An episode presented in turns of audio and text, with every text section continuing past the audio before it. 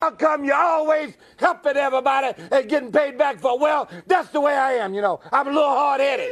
They say, Dusty Rhodes, how come you don't look like Ric Flair and have all them muscles and pretty body? Well, I like the nightlife just a little bit better than I like the damn gym, Jack. You understand? As long as I can get out and do it better than anybody, and as long as I make more money per night than any athlete in this country, and as long as I make a half a million dollars a year, I don't really give a damn what they think out there. Can you dig that? I hope you can. I hope you can. I hope you can. Lord, I hope you can.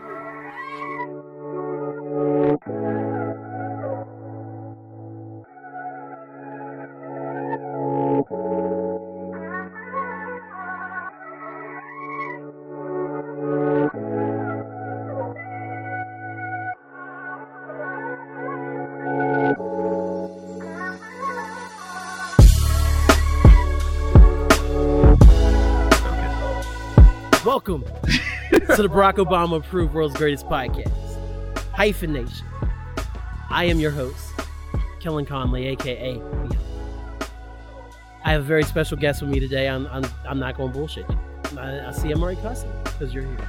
I try to keep it real clean and friendly. Like I had to say a couple things because there were some song titles when I was talking about her loss, the Drake and Twenty One Savage album. I had to read song titles. Okay. I, I try to keep it fancy, but I have here with me on episode 204, the Barack Obama Approved World's Greatest Podcast, I have Matthew Chivalry Spencer, all the way from New Zealand, from Wellington, 18 hours into the future.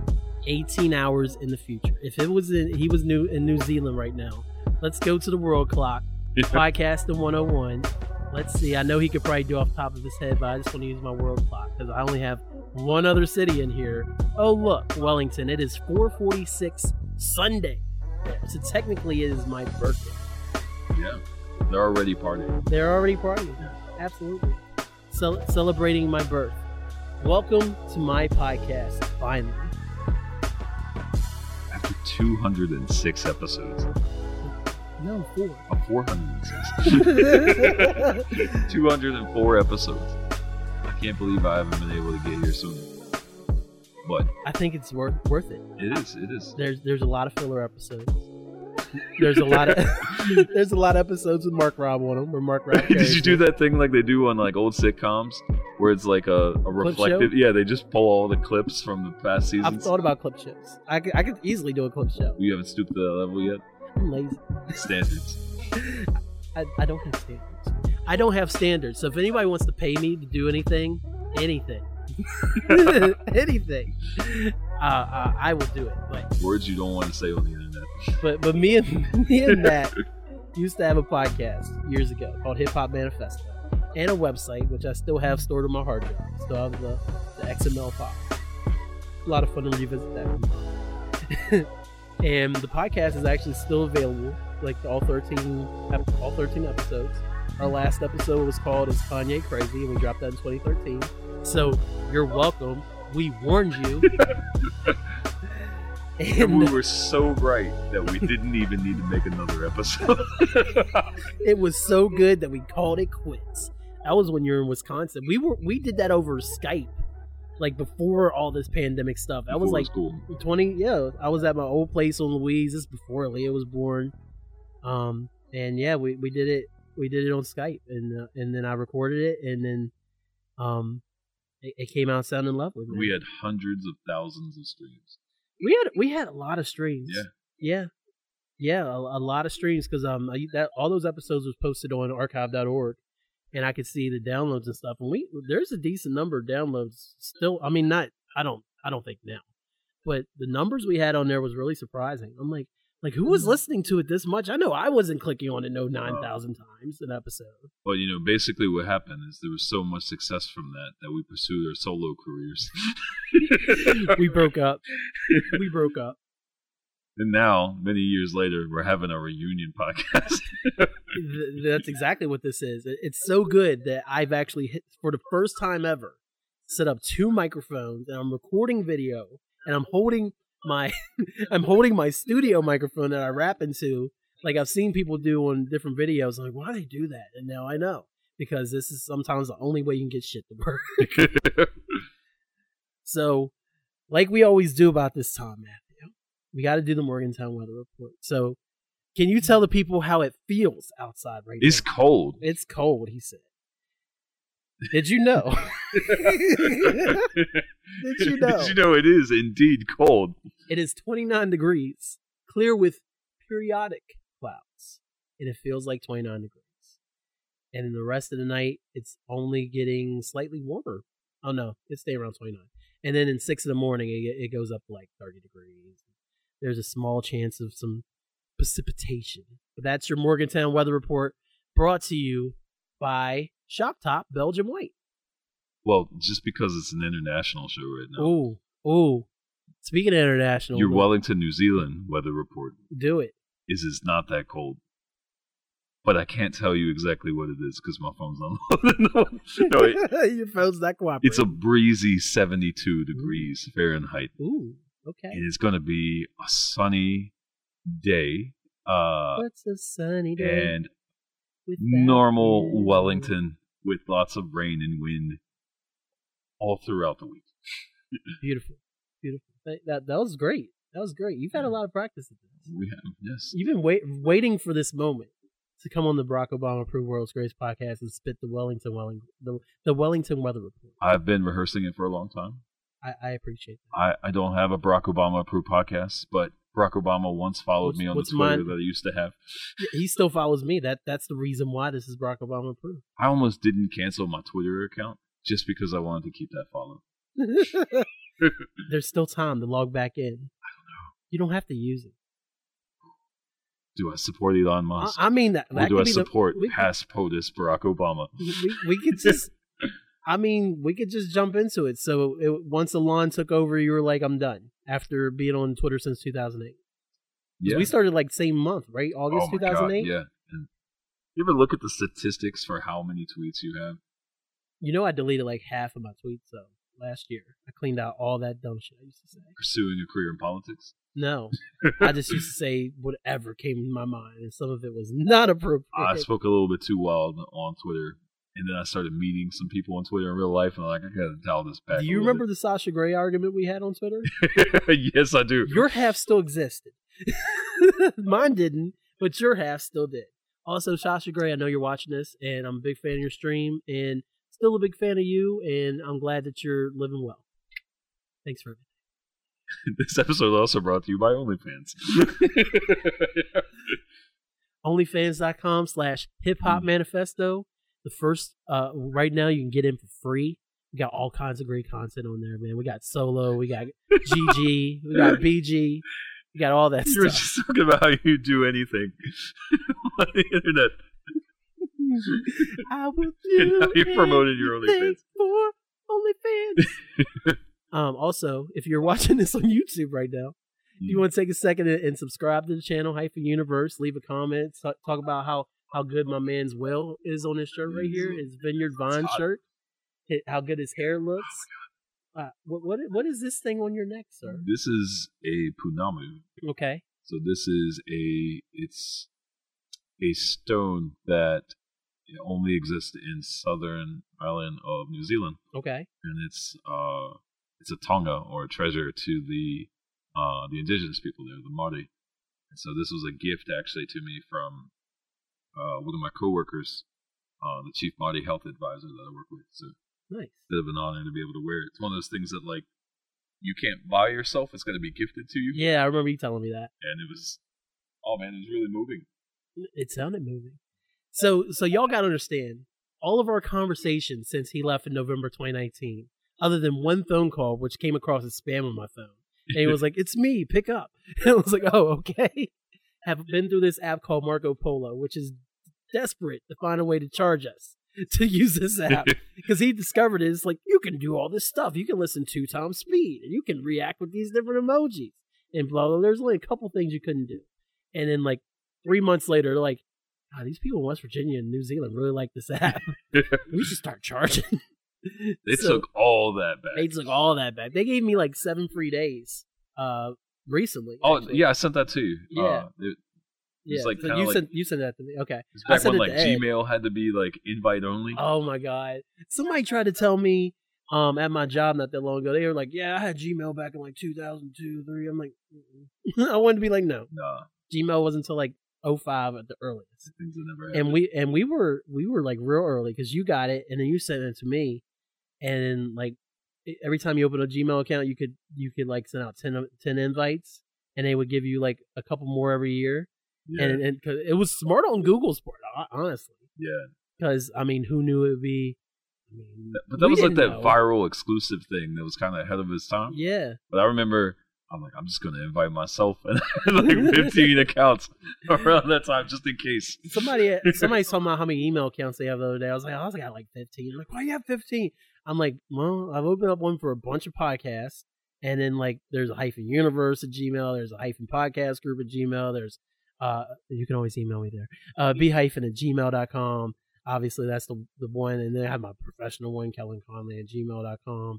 And hip hop manifesto at gmail.com might still work. Okay. There's just or A- HHM podcast was what it was at one point, but in order to get uh, the Hip Hop Manifesto on uh, Apple Podcasts and stuff now, I think there is a Hip Hop Manifesto gmail.com.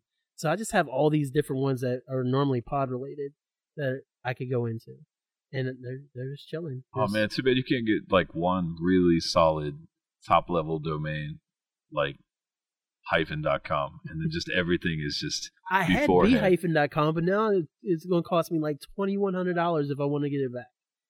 That's how you about it? that? No.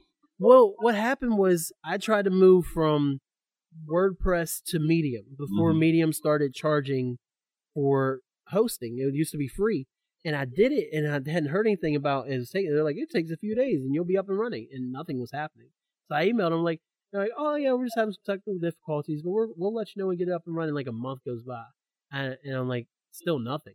And all of a sudden they're like, yeah, we're charging like seventy dollars now, and like and I was like one of probably the last people to apply before they weren't supposed to be charging, but they just put me on hold until they could want to charge me.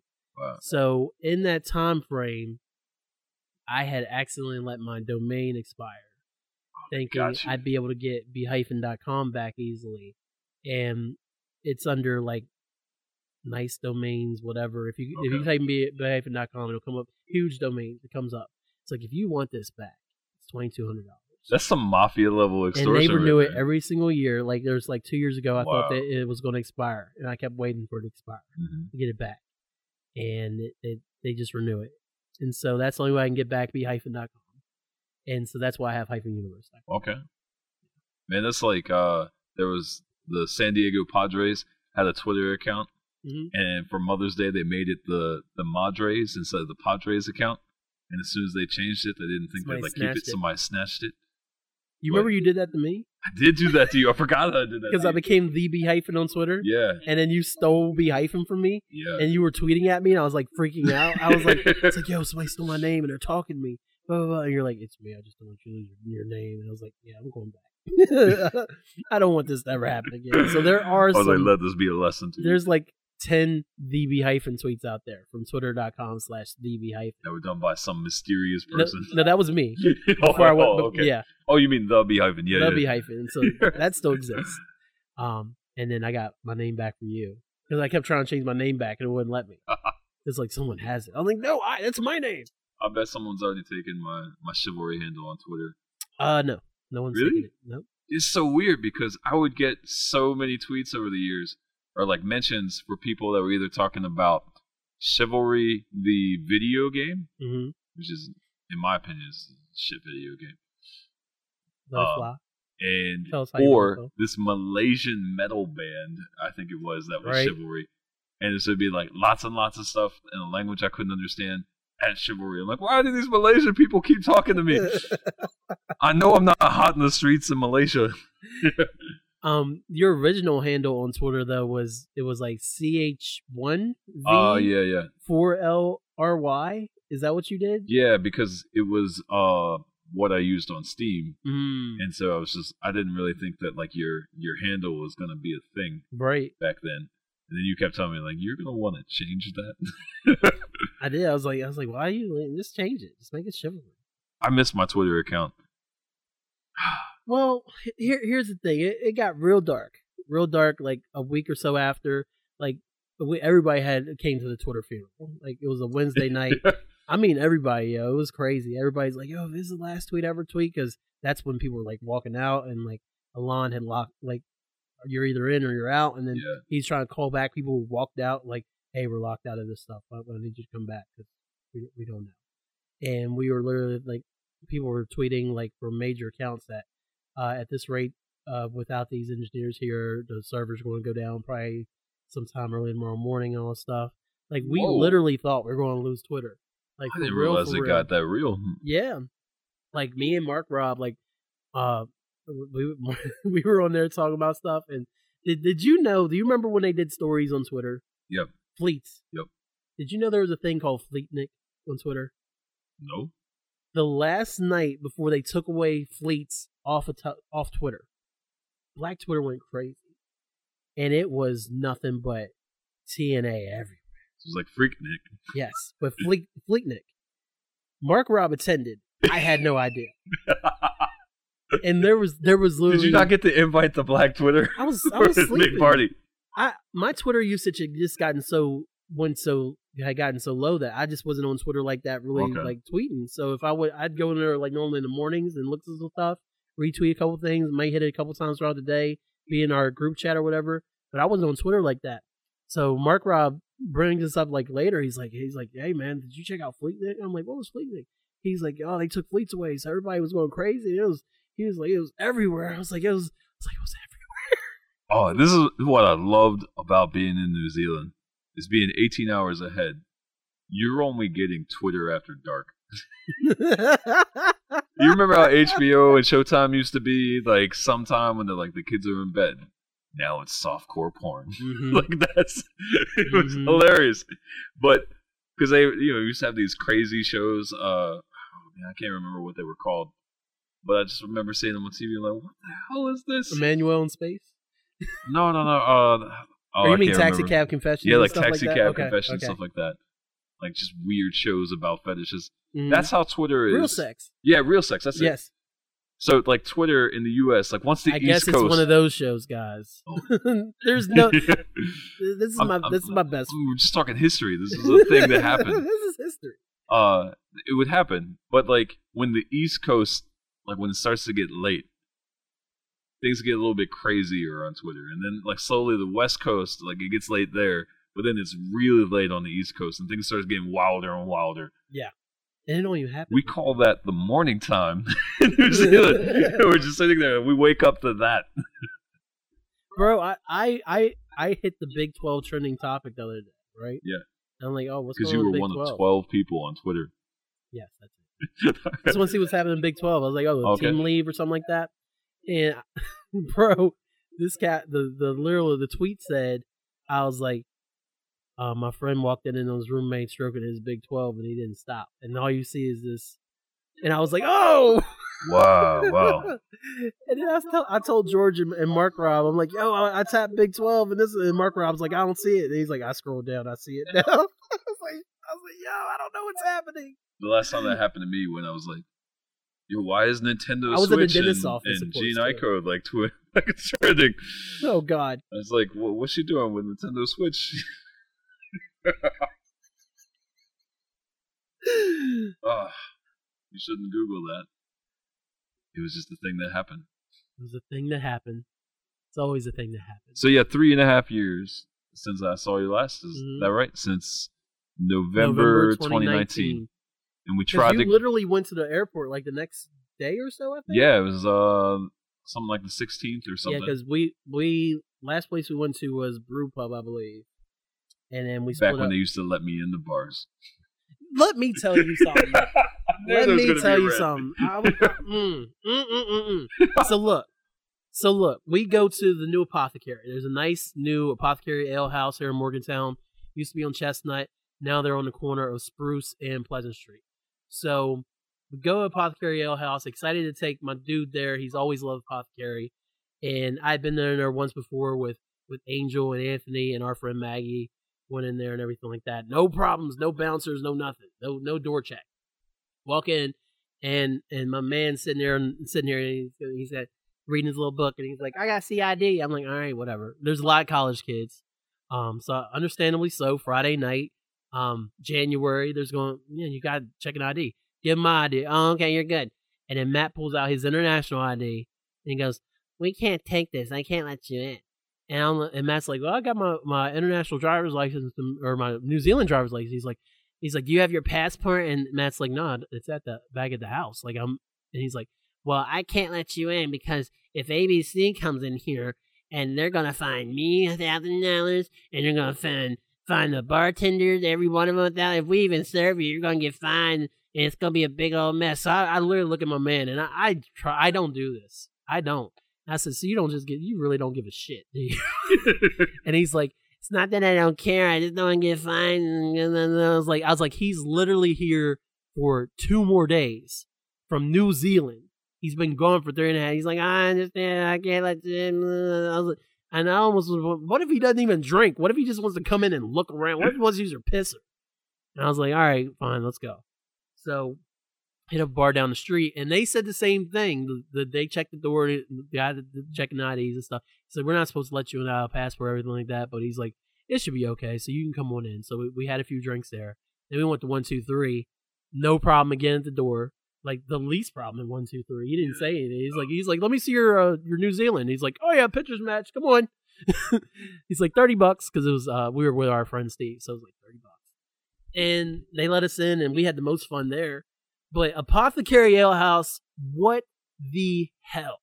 Like, he, this man is not going to get you in trouble with ABC. And, and I understand it's like, we, we have a rule. And I even said, I was like, is there somebody I can talk to? Like, cause I was like, let me talk to somebody who, who, ma- who matters in this case. And I really hate to minimize somebody like that because I'm not that guy. But in this case, my best friend's in from New Zealand. You're telling me he can't come in and have some of your finely crafted beers because you want to be like, I don't get fined by ABC because you're they already have way too many people in there, but you're more concerned about some college students sneaking in there, and then they look at his stuff and they're like, like, oh, you weren't supposed to serve him. Oh my god! And meanwhile, little Miss Susie back here is slinking out, uh, who's had six beers and she's uh working her fake. So I just remember walking on the street and be like, "Yo, I had an easier time getting alcohol when I was underage." mm. Which you know, I did, I get. I just didn't ever really think about that. Like when you come back to your home country, you think, "I'm a citizen. Like, what else do I really need to get around?" yeah, he's like, I'm a citizen. He lives. I'm a citizen of the United States. But then I went to go so went to go buy these shock tops, and uh, even then, I took my passport this time, and they almost still didn't let me buy it. It's hard out here in these streets. I think it's. I think it's a West Virginia thing, to be honest. It must man. be. I was I was really surprised by Like, that. did you try to buy alcohol like up in Pittsburgh or New York, or anything like that? Like even a, a drink somewhere? In restaurants, but Yeah. no place I got carded. Right. I wasn't really going to nightclubs like that. No, I mean, we weren't either. We were just trying to hit some local local bars for real. Like, and then when I was like, "Hey, there's there's live music one two three, and they look interesting." And then uh, if we got the door, it was like, I'm like, yeah, we ain't going in there. It, it was a nice, it was a nice groove, man. Yeah, Got to it was see my man Pig and bartenders were fun. Uh, watched a little Bohemian Rhapsody and and yeah, good time to have all. In like an hour and a half of this dude with like a a woman from like the bow of a ship. Big Dick Mary. oh my god! So the bar had this this I don't know if it was really from a ship, but it was just like a, a woman that you would see at like it was an accru- what, accoutrement. Is that what they call it? Accoutrement, like C A C R O U. let's say like the, the front of the ship. Like Yeah. is that the prow? I don't know. I don't know if it's At the front of bow or the ship. So she's just sitting up there, right? The part that Rose was uh, that Jack was holding Rose over. he, I'll never let he was go. buying one for a different bar, and apparently was in this bar for several hours. He for bought the old several hours. apothecary, Yeah, yeah. and yeah, and apparently he's decorating it. we but- should have been talking to him about IDs.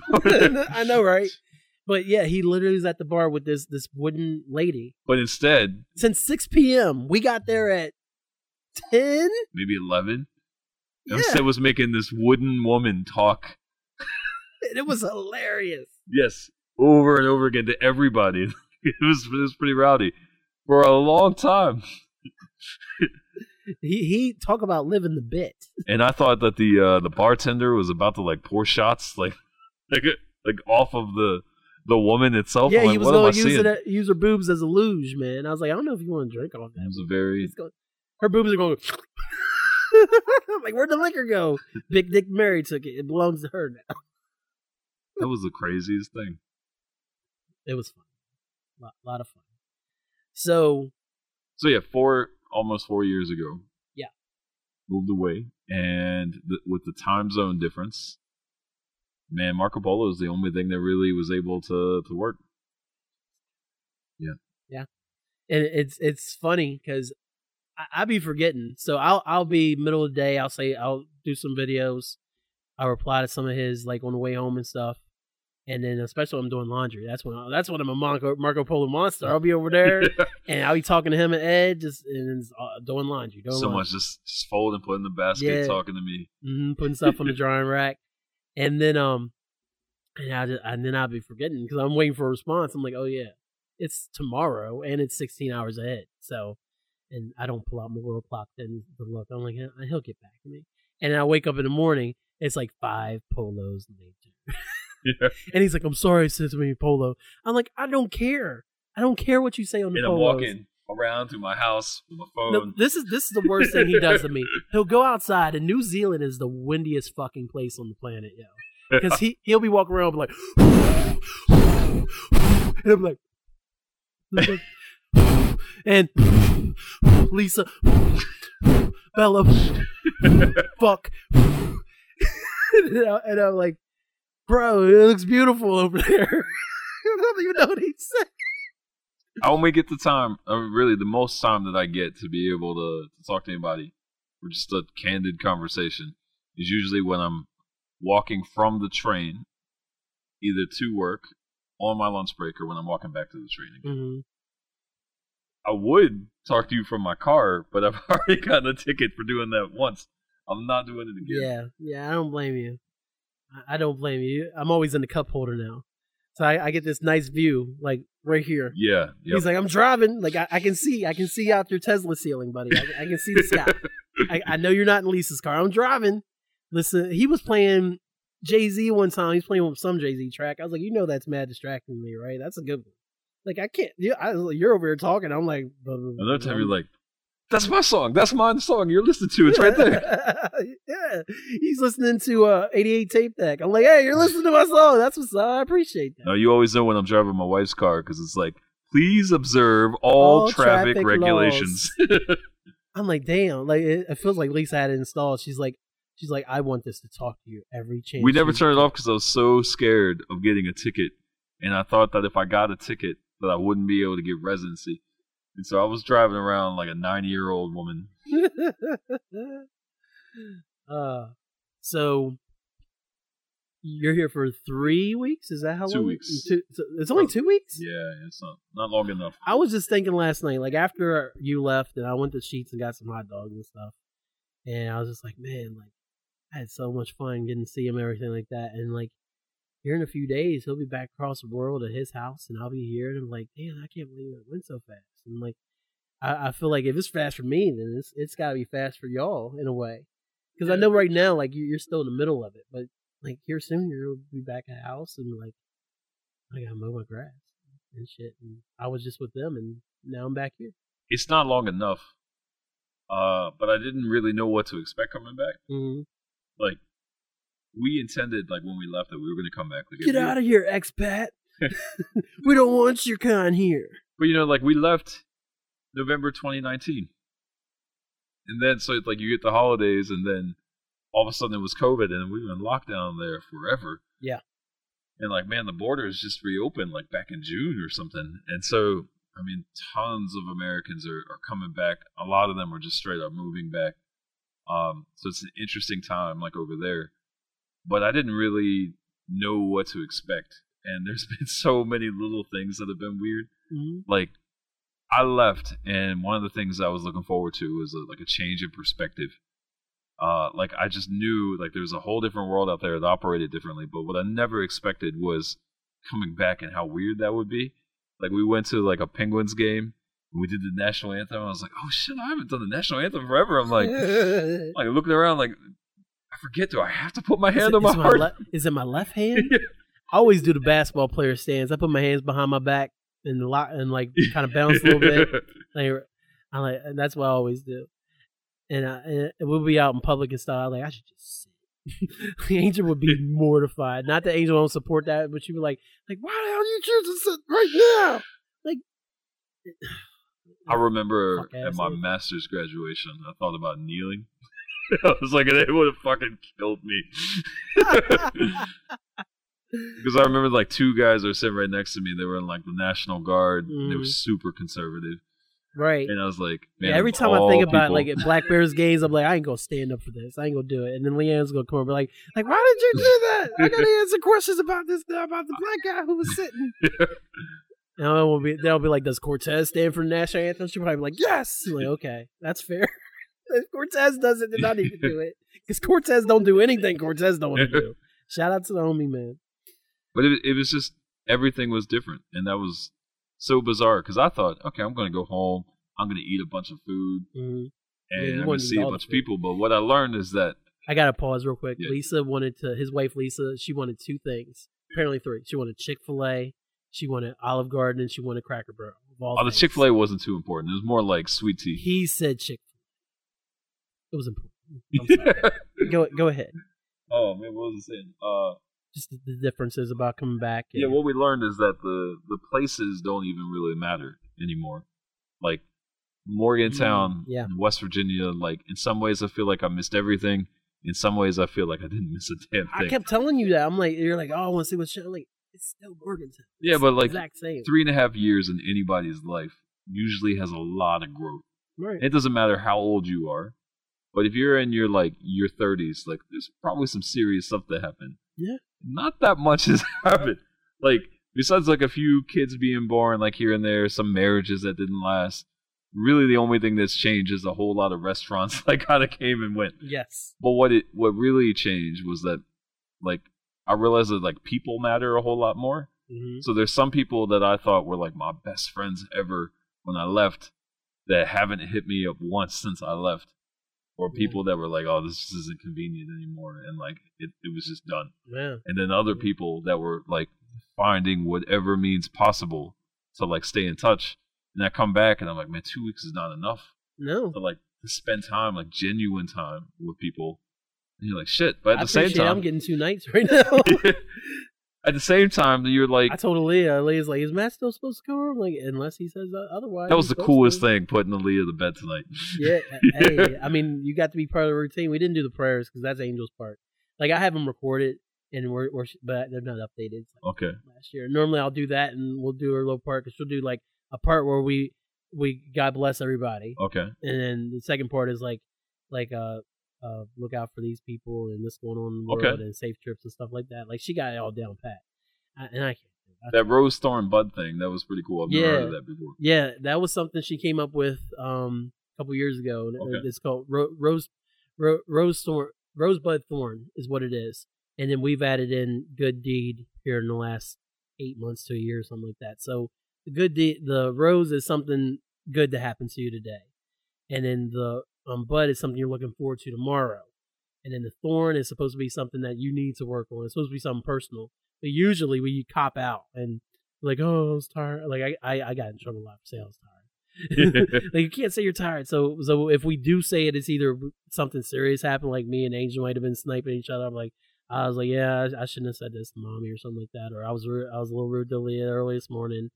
Um, just little things, and Leo even will sometimes, sometimes admit that she's she's done something. And same with Angel. And then the good deed is obviously something just good that you did. So I don't like saying stuff at work because I'll be like, uh, I picked up a lady from work, from gymnastics. Um, but there will be times like, I really don't think I did. And Angel's like, you did something good at work. I'm like, I guess I, I did my job. And people were at, and the members that help were happy, you know, but Yeah. uh, yeah, it's real nice little way to reflect at the end of the day. oh, I love it. Yeah. I met You- this you- guy that You can told me- that if you want, if y'all are interested. You got, you have to you have to feed that one to the wife and see if she wants to. we put like Creative Commons license on it. Like, they did this thing. She'll be like, she'll be like, it's like you can do that. We used to do a thing like that at work where I can't remember the three things. One was like, "What have you done for yourself? What have you done for others?" hmm And I, I forget what the third one was, but it Yeah. was it was tough, especially when It you talk about that at work because some days you just worked, Yeah. and then you realize how many days it's been since you couldn't answer that, and then it kind of makes you really feel uncomfortable. hmm So we we stopped asking that at work, but we started prioritizing like actually taking care of ourselves. Yeah. But that's cool. I really like that you do that. Yeah. We, we- I I love it. Um. Nor- normally Angel goes first, and I'm second, and Leah go last. Um. So. Uh, It was, it was perfect timing. Like I'm pulling up in ten, and Leah was literally brushing her teeth. We, hey, hey, Eric, when you're listening to this, we started watching Spirited Away. Yes, I know you've been telling me about this for years, and we're about an hour in, and both of us were like locked into it because she's like, I don't want to watch anime, and that's not my fault. By the way, I've never said anything bad about anime. She's like, I don't like to watch anime. I don't like anime. It's like you don't, you've never watched anime. Like other me trying to turn it on Dragon Ball Z like once or twice. and I was like, I was like, if you don't, we'll just turn this on. You ain't into it, we'll turn it off. But we were both hooked into it. So I, tomorrow, I know we're definitely finished. So if you're listening to this and there's something you really want Kellen to watch, I decided to take a new strategy and just mail him a DVD. Oh, As on that hard drive right there is the first three or four seasons of Game of Thrones, and Eric gave that to me in 2012, and I still haven't watched them. yeah, but when you mail somebody a physical disc, a He came to my from house and put this on my hard drive. Amazon, it tricks you. Like, oh shit, did I order something? Is this something I'm looking forward to? I wasn't trying to not watch everything. then you ever. open it and you're like, then it's sitting there. And you gotta put it away, and it's just, it's like, you're gonna watch me tonight, aren't you? I like to watch. I like to watch. So what I'm referring to is I was watching Everything Everywhere All at Once. It was a crazy movie. I still can't tell if I liked it or if I hated it. But when I was watching it, I was like, "This is going to be Kellen's favorite movie ever." I, I said on the pod uh, that is supposed to come out tomorrow. it's coming. It's it's literally sitting on a hard drive. I just got to edit it and put it out for y'all.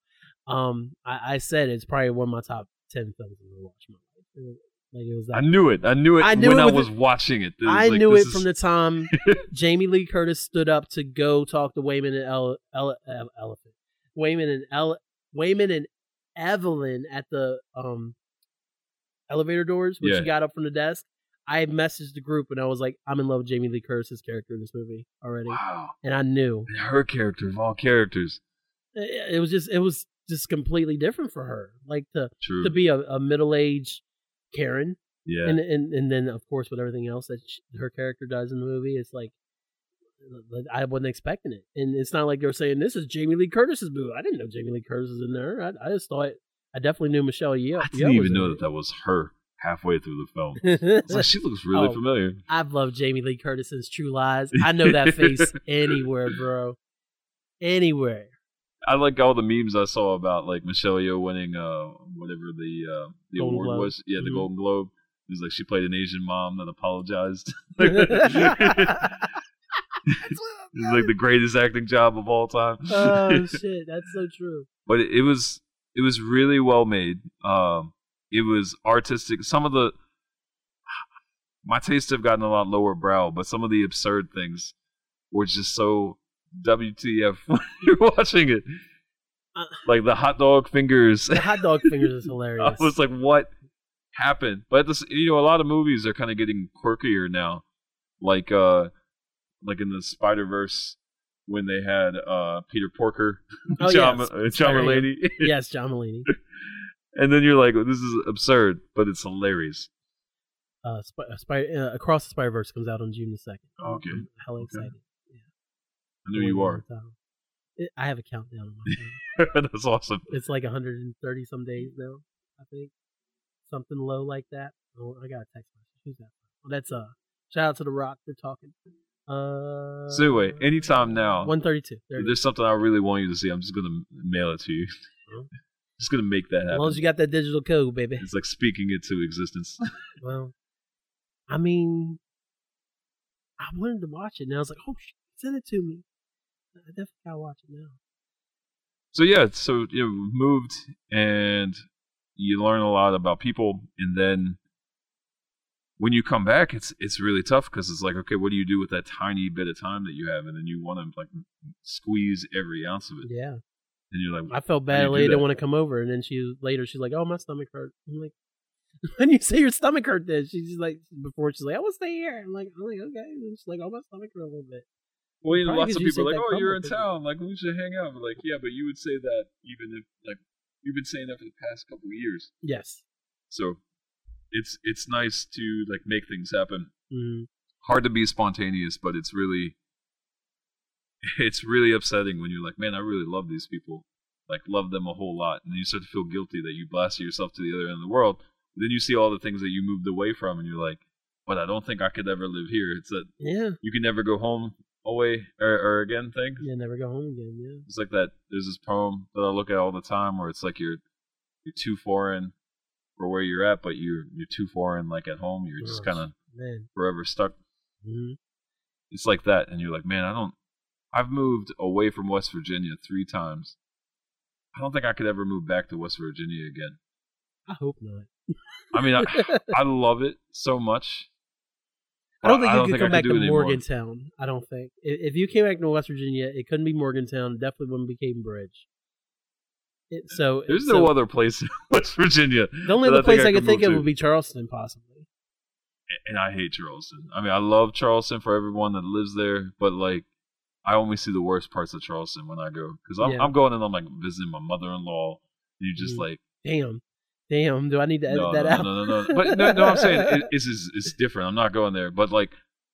I like being an outsider going into Charleston because you're like, I'm gonna hit up Taylor Books. yes. I'm gonna go to the Krispy Kreme when the light is on. That's what I'm gonna do. Like I get excited about those things, but if I was living there, I'd be like, I've ate 200 Krispy Kreme donuts to fulfill the emptiness of living here in this place where I got a shelter in place from the chemical companies that sometimes have a leak. mm. Facts. I just I couldn't do Facts. it. Like I would just I would feel uncomfortable doing it. But I don't. You get to this point. I don't think I could live anywhere else in West Virginia. Okay, that's not true. I I couldn't live anywhere city wise other than Morgantown. But if it came down to it, and there was a nice plot of land somewhere close to a major city like Cape Ridge, Major city. that had a, Major, that- the booming metropolis. a decent city, um, a decent city the size of Winchester, and it was like 20 minutes away, and it had a nice house on it, and I could just go there and, and live my life in, in quiet and be, be able to walk outside and enjoy the, the, the country air like I used to. I would do that. I would never be able to convince Angel to do that. But that's the only other thing, I, other other situation I want to move to was Virginia. So you got on like an Anthony Bourdain kick like not that long ago, Yeah. and Still in it. if you, I know you didn't really watch like No Reservations, um, the layover and Parts Unknown. I watched like I as much layover as I could recently that was available on Pluto. Um, and then Parts Unknown, I definitely watched West Virginia episode, episode. And then there was other episodes I would catch. Same when there was no reservations or stuff. I, I watched know some yeah. people in that West Virginia episode. Do you? Yeah, they were uh, uh, patients of my wives that my wife that we would meet at the library all the time, and they would just happen to be there, and I was like, why can't that happen to me? Right. Great. I, everybody, um, when he was in West Virginia, he started tweeting about West Virginia. We were all at the Mountaineer tailgate, and we're trying to get him to come to the game. And he told somebody he was going to come to the game, but he was nowhere in the Uh. game. He was all in Southern West Virginia, so there was no way. Well, if you watch uh, those episodes, there's like this theme that happens where you know he's seen every, or he saw Seen every it all. place. Been through it all. Shout out to Prodigy. we do Quiet Storm. Um, he's he saw every place on the on the earth really, Literally. and you could see that he was just trying to find a place where like he could really fit in. And you know, like like Tony was like a New Yorker, like Well, that that's what it was. I mean, go ahead and sit, finish your thought. I'll come back to my thought. I don't want to interrupt you. he was a New Yorker like through and Mhm. through. Yes. But he was always trying to find a place like where he could settle, like his like utopia place. And I remember, Right. I think it was uh like Indonesia. He's like, oh, this is really nice. He's like, I could really live here. And you see this like kind of happen and happen, but you also realize that there's just no place where he could be happy. And you know that's sad, especially knowing like what happens to him. But like I kind of feel like that. Like the more I travel, like it kind of is a little bit depressing. Like you see like the best of things.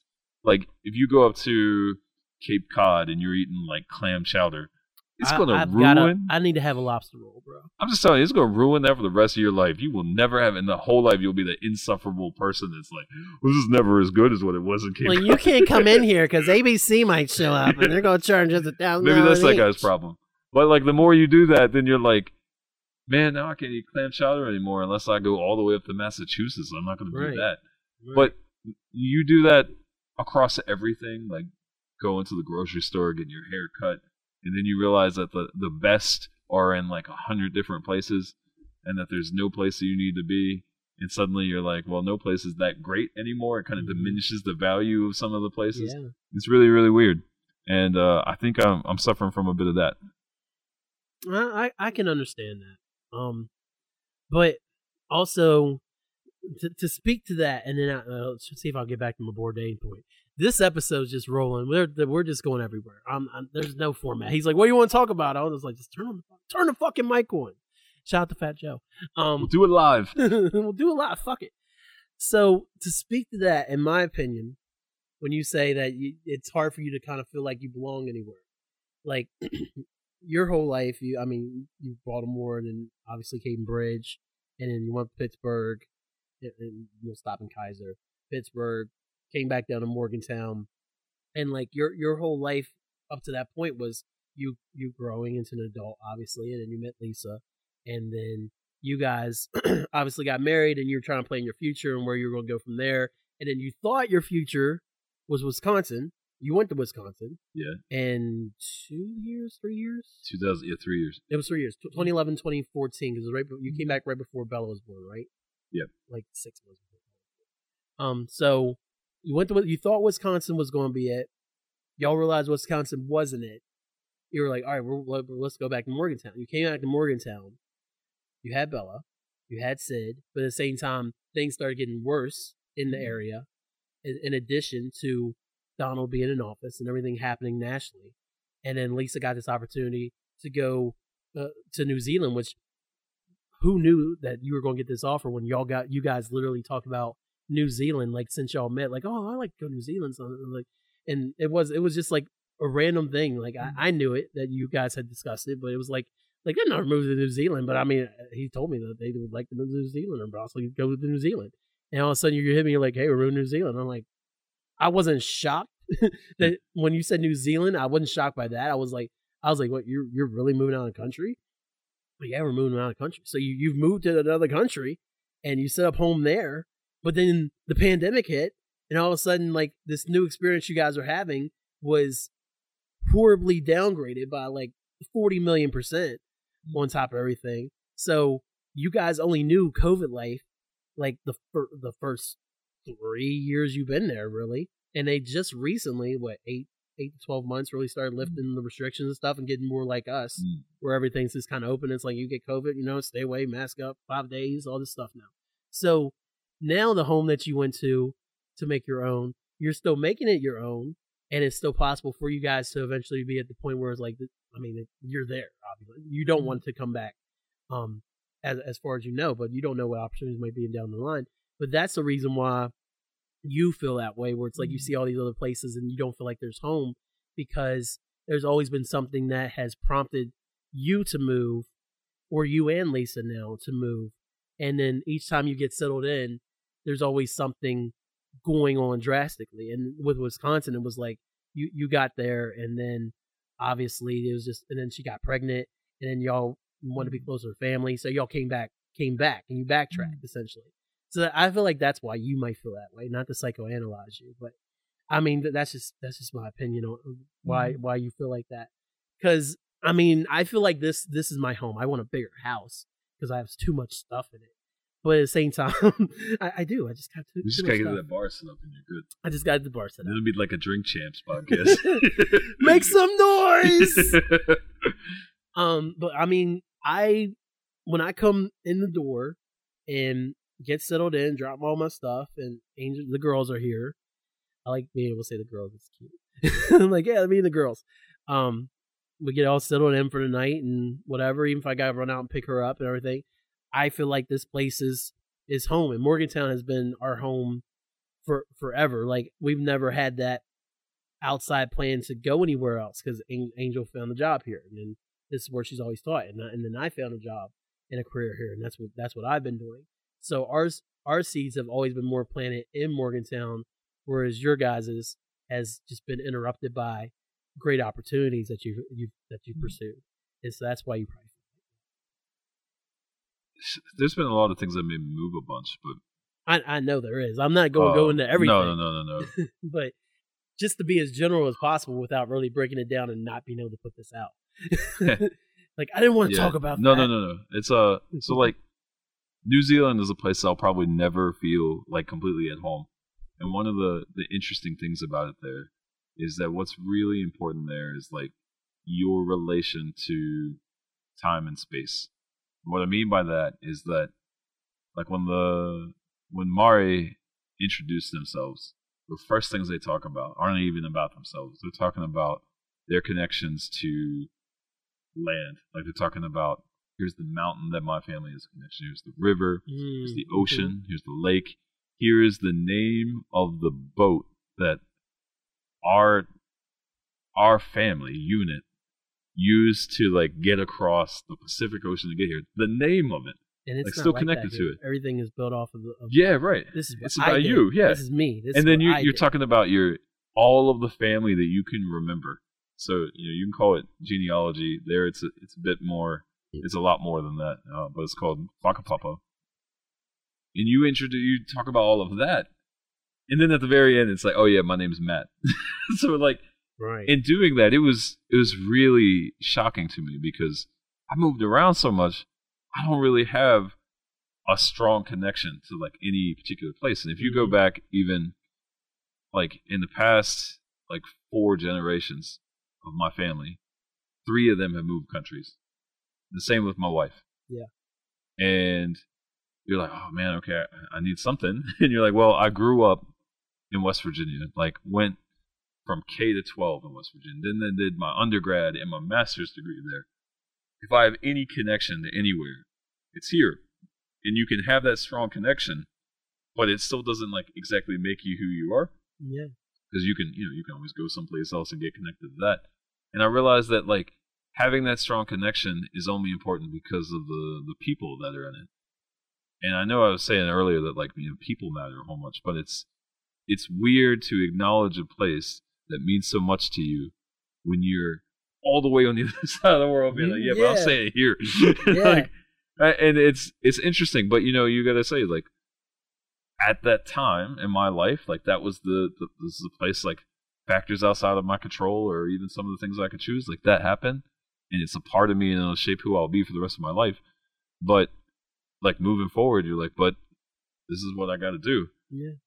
And uh man, I don't know how like other people do it. Like like uh people that are in like the NBA that end up like playing in, in Everywhere. Europe and China and everything else. You know, they have the same thing, man. They're like journeyman careers and stuff. Yeah. Like their family are still back there and they're someplace else. Mhm. So like I know I can't really complain. It's a it's a place of privilege, but it's it's interesting the way it makes you change in like how you look at the world. Yeah. Or it could be the shock top talking. It could be the shot top talking. well, what were you going to say? I was about going to Anthony say about, Bourdain? about Anthony Bourdain is like you, you had said he was a New York guy and everything like Mm. that. And I kind of touched this on like uh, when I did that little Bourdain piece in my newsletter. Yeah, Um, which is really well written, by the way. oh well, thank you, thank you very much. I, I just I just I re- I, I reread Kitchen Kitchen Confidential for the first time, and uh, since I brought it from you, I said that in the, in the piece, and I just felt inspired to talk about him. But the thing with Tony was Tony had found his home in the kitchen. He was supposed to be a, a line cook and work at Les Halles, however the hell you say it. It's Halles? now. Yeah. Hal. That's where he's supposed to work. Like, I mean, that that was his career. He he he knew this life, and this is what he was built to do. And he did this for like, I want to say that he blew up in his forties. I think is when he really took off. Maybe, yeah, no Yeah. idea. So even the picture that I put posted up, he, he's in the kitchen. He's like he's like joking and laughing with like all the line cooks and all the people he talks about in the book, like from different countries. That he's like, oh, they're they're like you talk about that you can cook some stuff. It's like get in line with some Ecuadorians and blah blah blah blah. blah. And then he he's he got this opportunity and skyrocketed and took him all over the world and he became this world renowned figure and for being himself and stuff. And home never quite looked the same to him because he could never go home again. He could never. Could he have been like, you know what?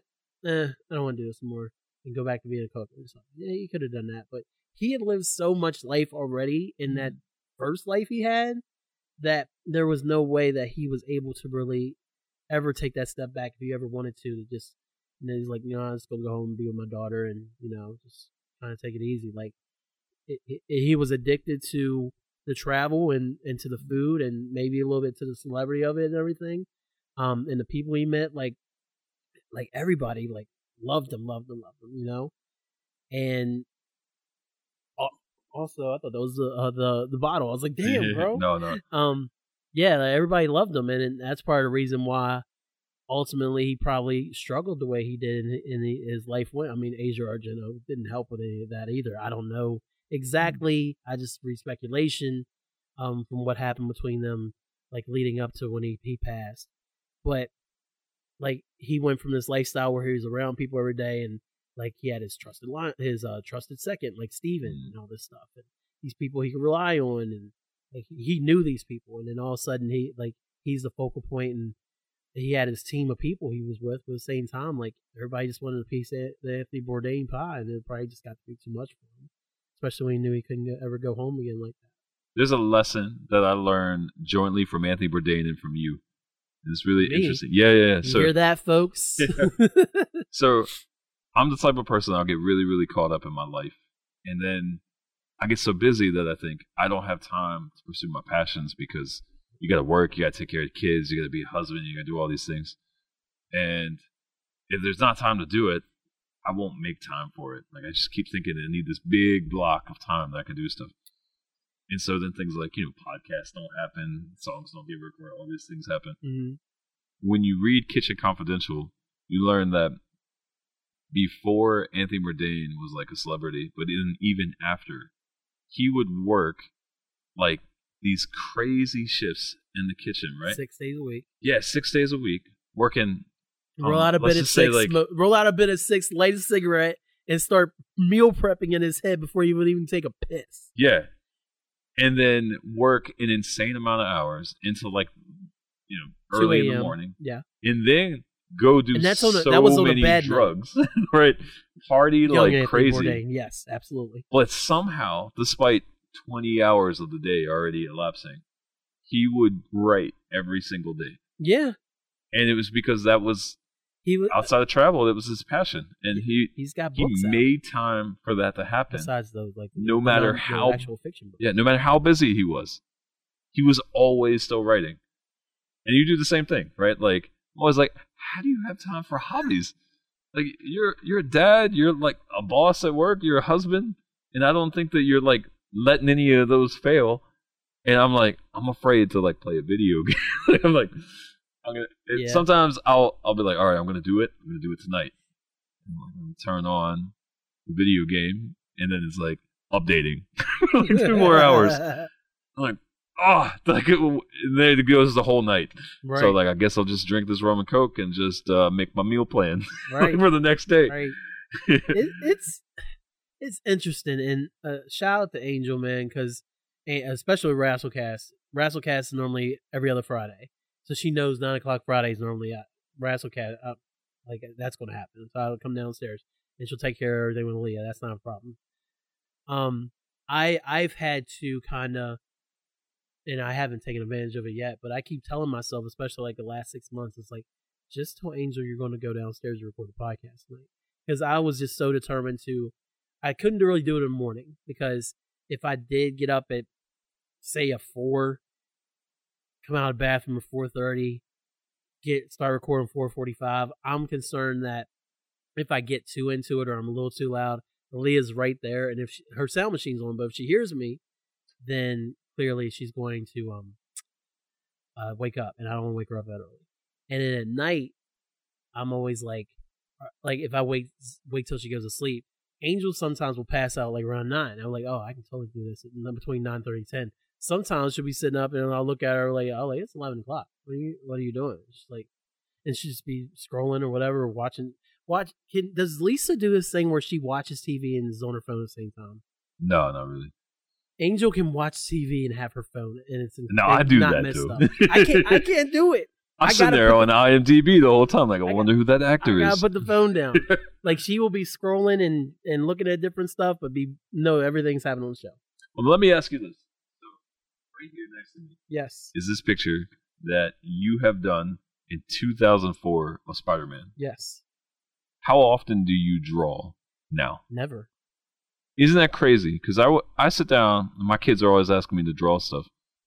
And I remember I wanted to be an artist for a long time growing up. I wanted to be an architect. hmm I found That was the comic- plan for college. Yeah, I found a comic book that I sold in elementary school, and then I was like, man, like drawing was my life. Like I get in trouble for drawing on all my homework at school, Yep. all the careers I wanted to do, and then someday I just thought, I'm not good at this anymore. I'm not good enough for it, and I just stopped.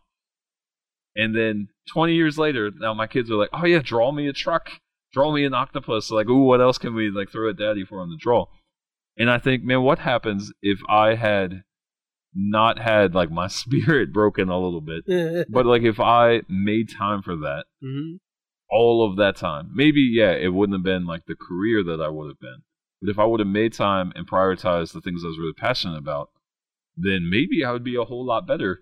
And like, I I would not be drawing even at 2004 quality uh, Kellen Conley Spider Man Okay. here. Well, I gotta say, guys, this is literally me copying Terry Dodson's artwork from like Marvel Knight Spider-Man number three, I think.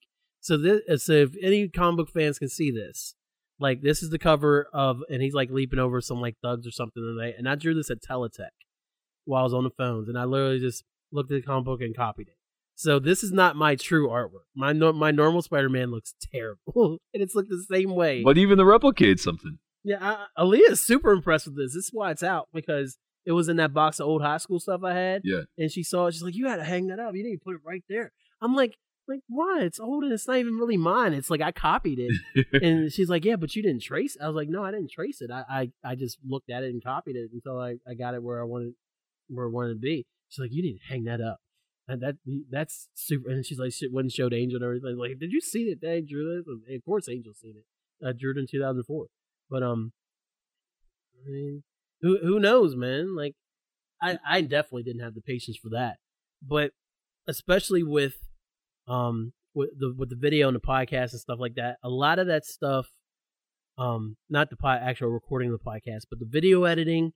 Once the video itself is done, especially with like recorded stuff like Hyphenation or mm. Razzlecast, I'm able to walk downstairs and I'm so good at editing. I can chop, chop, chop, chop, chop, chop, chop, throw this layer on there, da da da da, render, go back upstairs, and then it's going to render for three and a half hours because that's just the PC I'm on and stuff like that. So that stuff is is easier for me. And music, I just have to be able to, if I can get the count in my head, I can write. The recording's a little bit more difficult, but mm. again, I just have to be more aware of my times. And when I, Hmm. and it's like, you know what, I go here and try to do this verse, and I, and that's something I haven't been doing either. 'Cause I, I wrote a bunch, a bunch of stuff last year, and I just never really took time to record it. So that's something I'm trying to be more diligent about.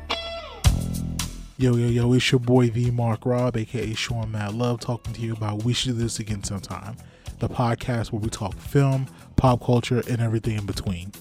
We should do this again sometime. We're Cat Chinetti. This is the real through the lens of a new and bold generation.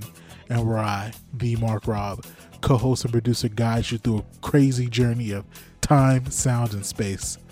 We should do this again sometime where we talk love, death, sex, we talk talking heads, Johnny Castle being the goat, and where we shoot flamethrowers.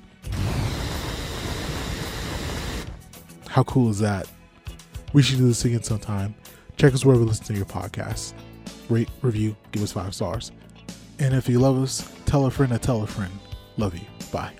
Bitch, I'm telling you the truth. Angel helps a ton again, uh, because she she's always been rolling it with the podcast stuff.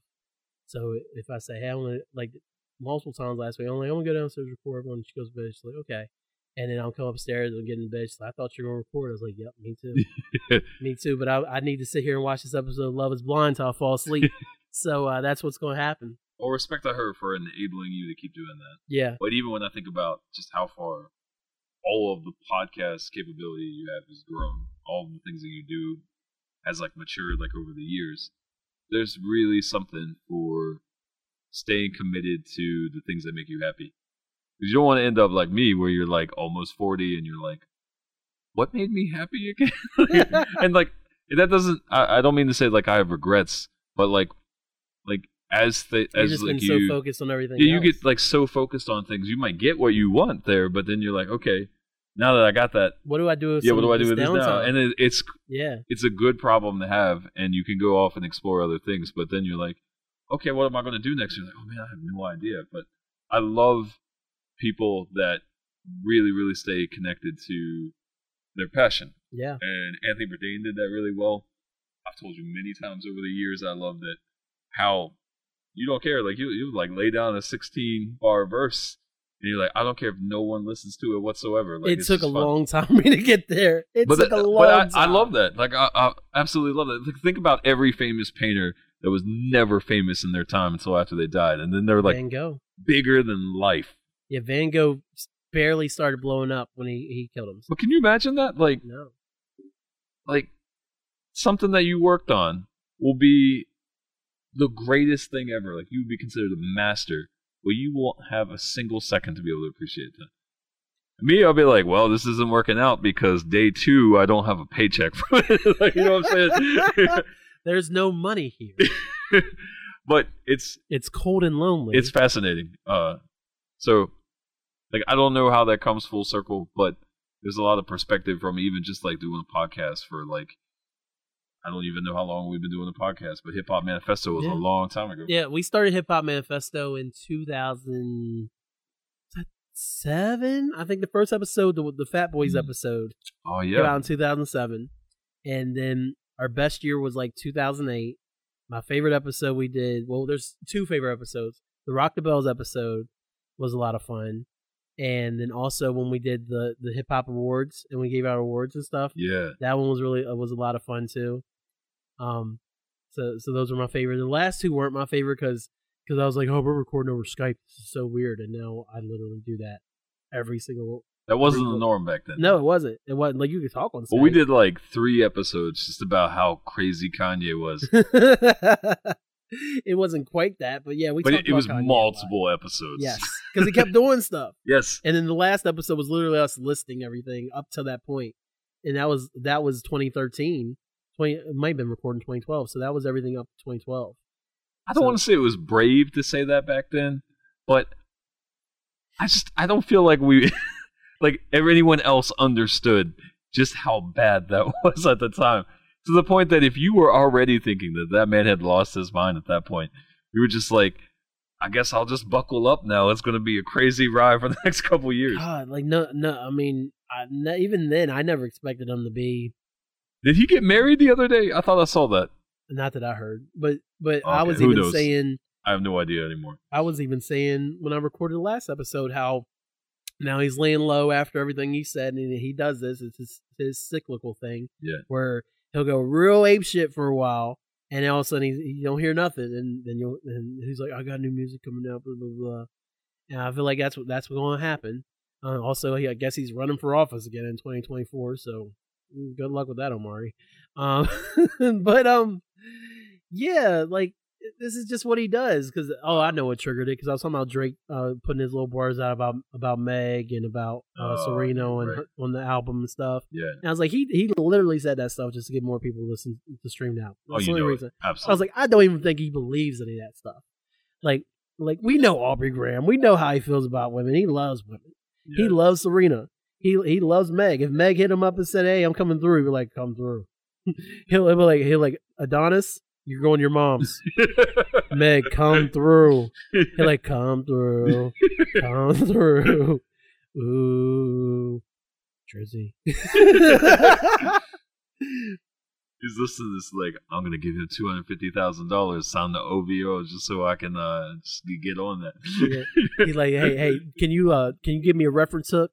And then I'm gonna accidentally leak it to Meek Mill, and we can have a battle here. Another, we're gonna do it all again. All right, Drake. Well, while we're talking about that, back then I know we used to talk about J Cole quite a bit. I sent you a thing the other day about how J Cole was feeling kind of uninspired, and then just I didn't. decided, I didn't look at that. Well, let me tell you the I'm story because it only takes like five seconds. Okay.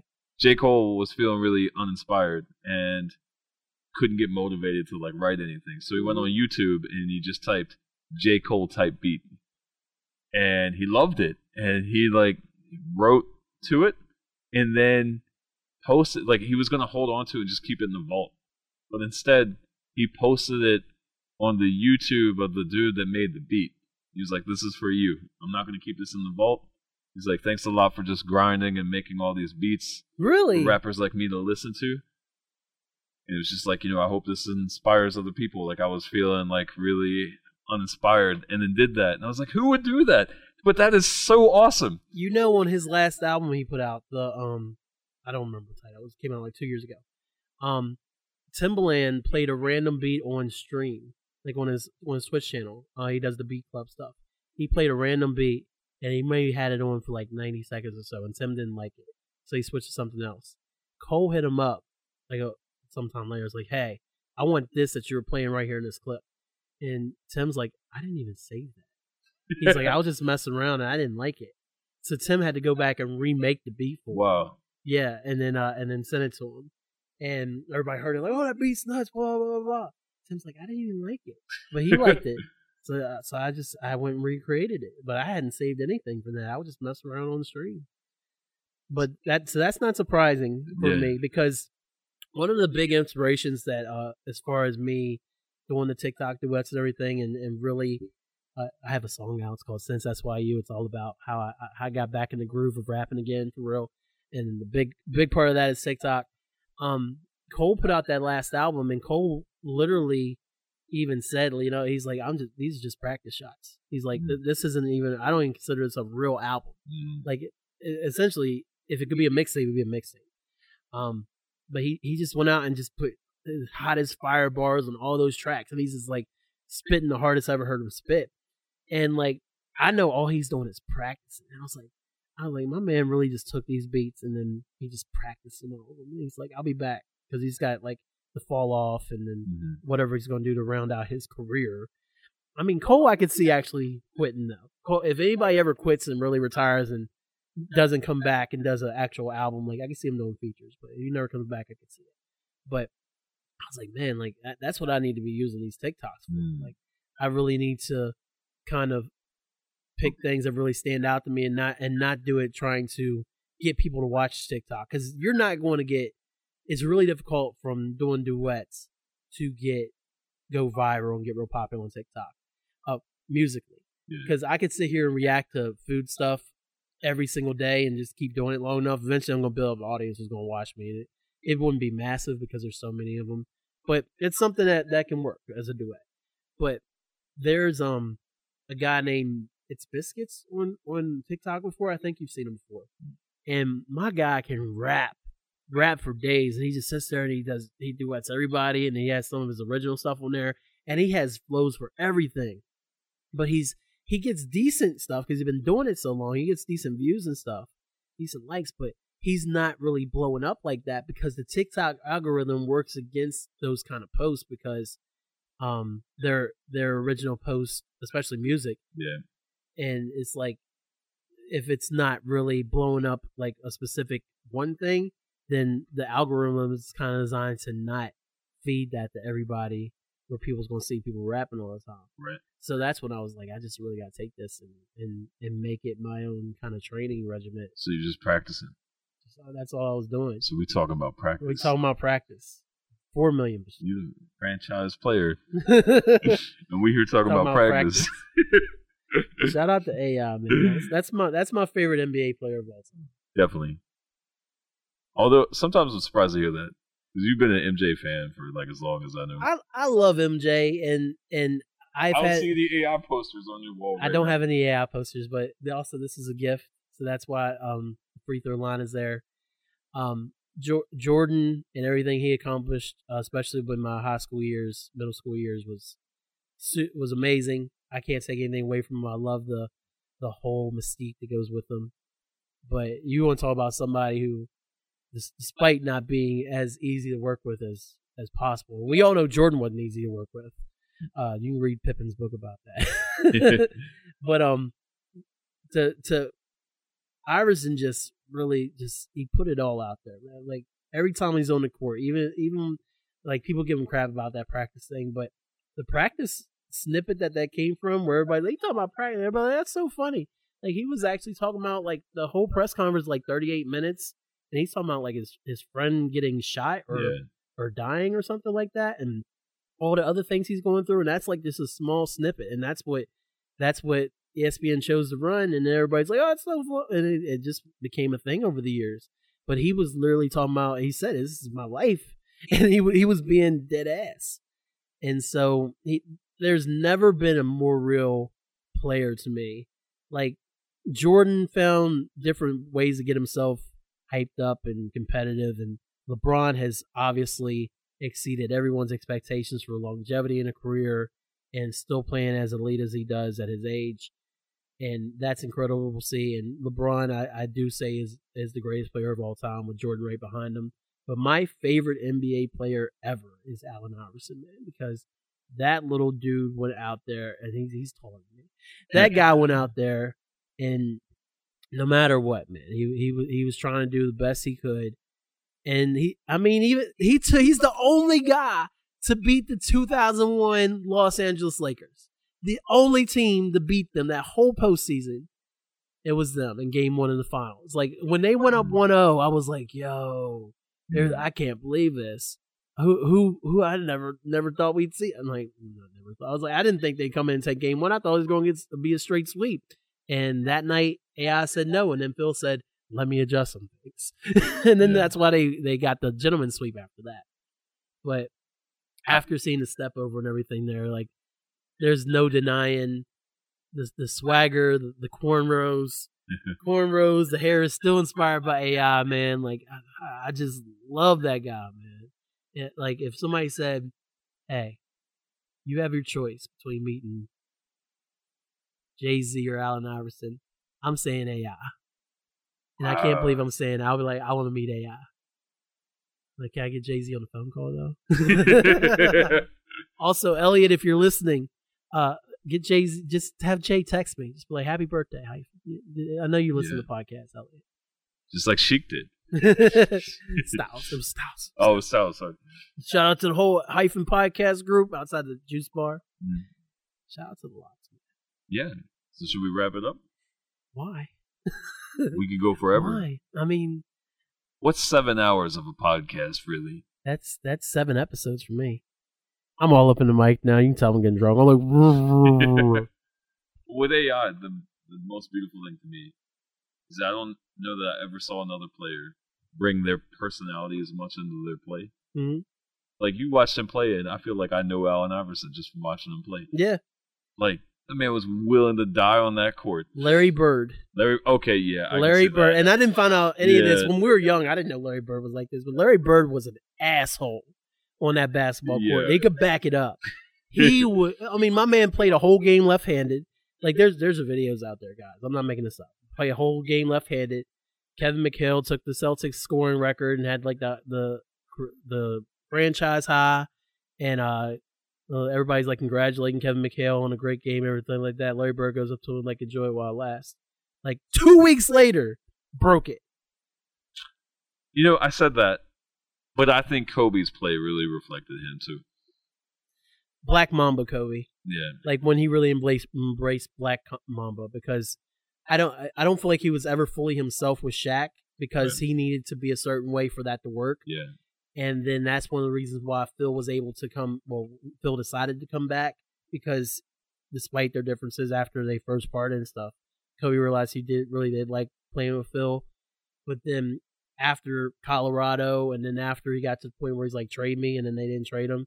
That's when the, the Mamba was born, and that's when he was really like, and, yeah, but like you, he was like an asshole on the court, but like he was still really good. yeah. But he was smooth and composed, and I mean, because that's just the way like he was. hmm But he was also incredibly hardworking, and you knew that. Like you could only get to that point with that shot by practicing those shots over and over and over again. yeah. He, And, he learned it learned it from MJ, man. yeah, you you seen the the videos of of how many of MJ's moves that he he learned and literally could mirror. like down to like everything. It, it, it's crazy to watch the comparison side by side. Oh man. It, it, it's super crazy. But but we we can wrap this up. But we gotta do we have to do something fun. We've been all over the place, Okay. and I mean I don't even know what the hell I'm gonna to put in the show description. But let let's do some questions, and you just you just give me the first thing that comes to mind. Oh shit. Okay. Okay. Yep. All right. So let's go ahead and lead off with John Havlicek. No, I'm playing. Since we're talking about ballers, um, uh, are you a Warriors fan? I'm a Warriors fan. Okay, so you are a Warriors. Yes, I'm a. Warriors fan. Okay. Do you like Klay Thompson? Man, why would you do that to me? He's not my favorite player on the team. I- So I know that Steph is your favorite player, but there's times you. I feel like you could, if they got rid of Klay, Yeah, you feel like you'd be okay. he is like my fourth favorite player on the team. So you don't think he's as detrimental as as I think that the Warriors could get rid of Klay and Draymond and be a much better team. okay. But I, I respect him a whole lot, and I would draft him into my team. I wouldn't build a team around him. I think, but like, man, the, and I'm only saying this. I mean, out of all due respect to Klay Thompson, that the Warriors are just in that position where they got young guys that could all be big name stars with like Mhm. the right mentoring. And Yeah. so, like, if I was if I was a businessman for basketball, I'm not betting on Klay Thompson. I'm betting on like Jordan Poole and stuff like that. Which makes sense. And Bet bet on the youth. Kuminga and Wiseman and all that. I, I just feel like you sleep on on. on Oh, I do. Yeah, I'm a hater. I mean, never in my fandom of the Bulls did I did I look at like how we have Jud Buechler come off the bench. I mean, it was Jud Buechler, man. But at the same time, when Jud Buechler was hitting a couple threes and playing, taking the charge and getting giving MJ some rest or Ron Harper some rest, it made sense. but if you you compare it to those Bulls teams, it's not like you're saying, "Are you a Scottie Pippen fan?" You're like, "Are you a Steve Kerr fan?" you know what I mean? Like, and I mean, yeah, okay, on that team, he's the number two. He is the Scottie Mhm. Pippen. But based on, I mean, the Warriors are a different team. So they're all Steve Kerrs, but on steroids. like, it's that sort of thing. Favorite MCU film? MCU, film. ooh, Black Panther, Okay. easy. Um, I cried during Black Panther. I did too. multiple. I, I cried in the opening scenes of Black Panther. I wasn't crying like I First didn't viewing? first viewing. Okay, you know that scene where they're going into Wakanda Yes. and you start seeing Wakanda. Oh, you mean when we're home, my king? So yeah, they're they're When- coming. when they're coming in. Flying yeah, in? yeah, Yeah, they're okay. flying in. You start seeing like That's not the buildings and stuff. scene, but I know what you're trying. All the the architecture and stuff that's there. It reminded me of all my architecture classes and all the like historic African buildings or like historic African architecture that existed forever. And you see how this was like pan African in here. And it was like the first time I ever saw something like that on TV. I didn't even need to be black to appreciate that. I was just like, this is a beautiful thing. Like this stuff should have been in media forever. And it made me think about like Yeah. like black futurism and things like that, like things that are just like it was just stunning to see that all come together and to have that be in all things like the Marvel universe. Know. you know is like everyone is going to see. And I was like, it's finally happened. It was like when like Barack Obama got elected president. Like you just have so much hope for the world. S- Similar feelings. Yes. It was that for me. I, Yeah. I was crying like a little kid, a little baby. Yeah, that's dope. All right. Um, favorite dish that you could have right now? Anything? Ooh, man, that, that is tough. Oh. I, I, oh my god. Just off the top of my head. Dai Fuku Mochi. And what is this? It's it's just a little snack. It's it's Japanese and it's like pounded rice with like powdered sugar on top and there's like a sweet bean in the middle, but it's more like a mochi thing. hmm It's, a, it's just a little Japanese dessert. There are a million things I like, but those things they're just they hit the right spot.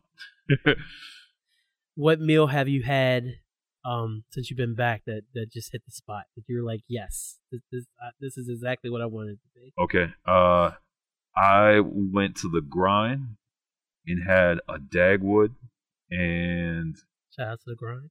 an iced chai latte and just sat around looking at people. Did some people watching, Mm-hmm. and that's tied with getting a Tudor's Mary B biscuit. just like enjoying all of its greasy bacon and cheese and Oh, egg like all together. Yes. Shout out to Tudor's. Um, favorite book that you read to the kids Uh, read to the kids. or have read to the kids. I know Sid's still around that age. Bella's obviously.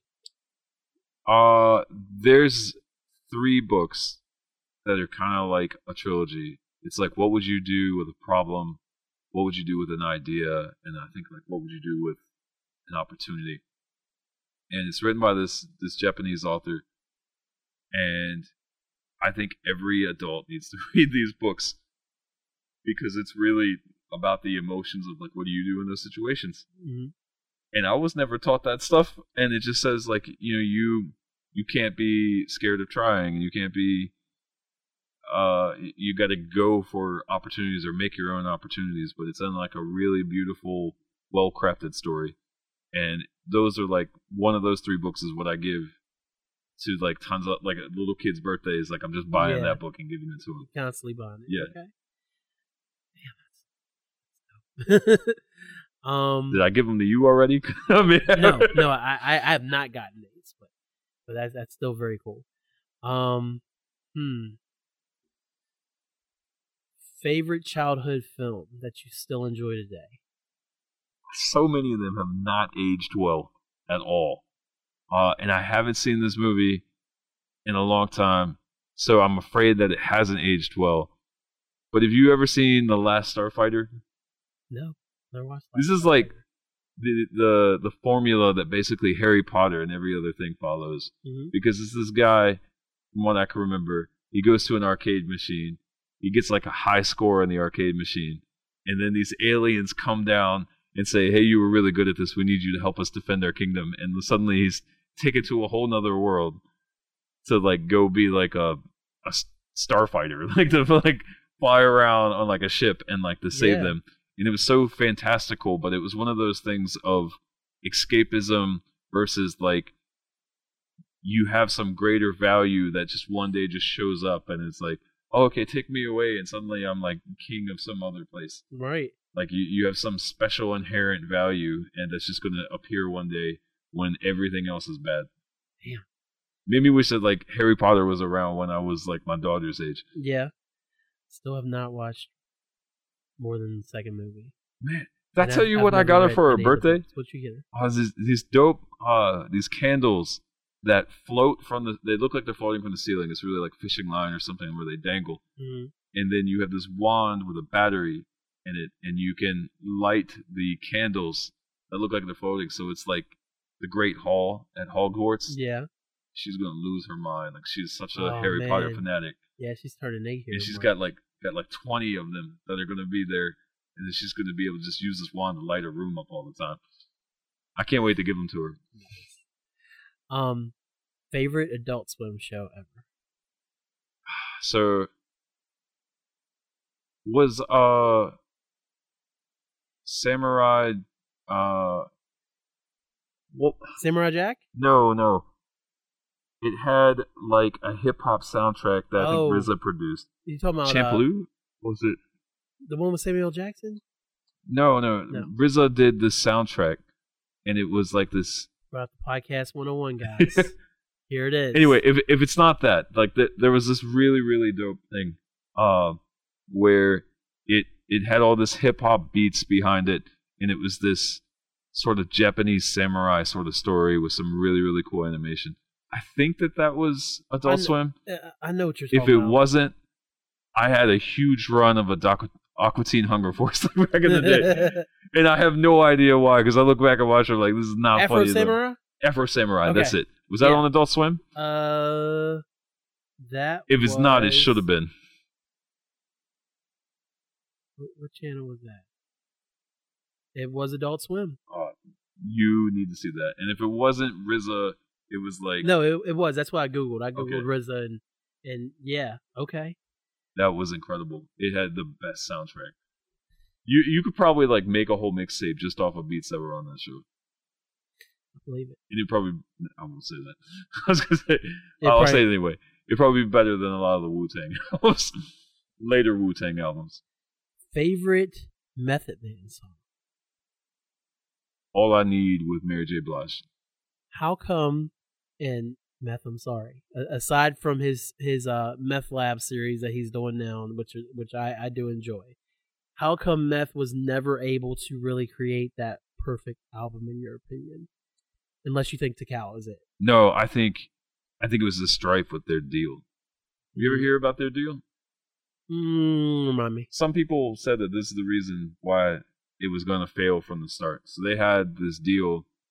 It was really tough to get, you know, like 10 people or whatever signed to one deal, Right. but still protect their like their future interest. Yeah. Yeah. And so some of them got big deals and then some of them didn't as solo artists, hmm but they had to share all the revenue from their personal projects back to the group.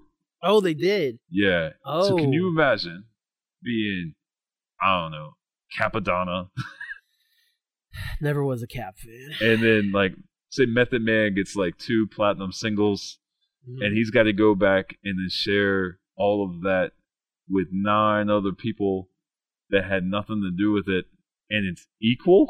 like there's going to be some strife. At least that's Mm. what I've always heard. And then I heard that they they tried to renegotiate that later on or something. I think this is true. I always wanted to know the truth. Where then it was like a tiered structure where some people got more than other people. Yeah.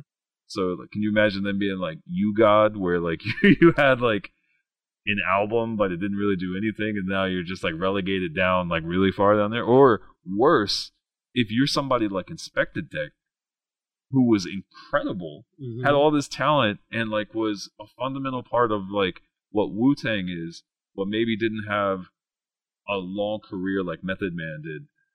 I don't think anyone in the world is going to say that Method Man is a better rapper than Inspectah Deck. Well, some people will. Not. I would. You would what? I would. Okay, to me, Inspectah Deck is way more more talented, but he didn't have like hits like that, right? So Right. And, and and for me, it's with meth. I know it's it's more than just the lyrics. If we're if we're literally saying right. lyrics versus lyrics, then I could see where Deck would Yeah. would be better. And so it's I think there was just too much tension of having a group that big in deals like that to ever truly maximize their potential because you have so many tensions pulling that one way or another. Mhm. All right. Hmm. I I just have one and now I lost it. So, um, this is obviously going to be edited out. um, favorite Sports Center memory? Because me and you used to always look at Sports Center before we came to school, and we talk about what we watched on Sports Center. yeah. So it can be a highlight. It can be something that an anchor said. There just just something that sticks out and be like like if somebody says Sports Center and you're like, this is what comes to mind. I remember a couple of things. So one, and I'm sorry, I'm so bad with names. But what was the guy that died of cancer? That was Stuart. So Stuart Scott, Yes. Stuart Scott, and what was the white dude that was Rich Eisen. Rich Eisen. Yes. They would have the most hilarious banter.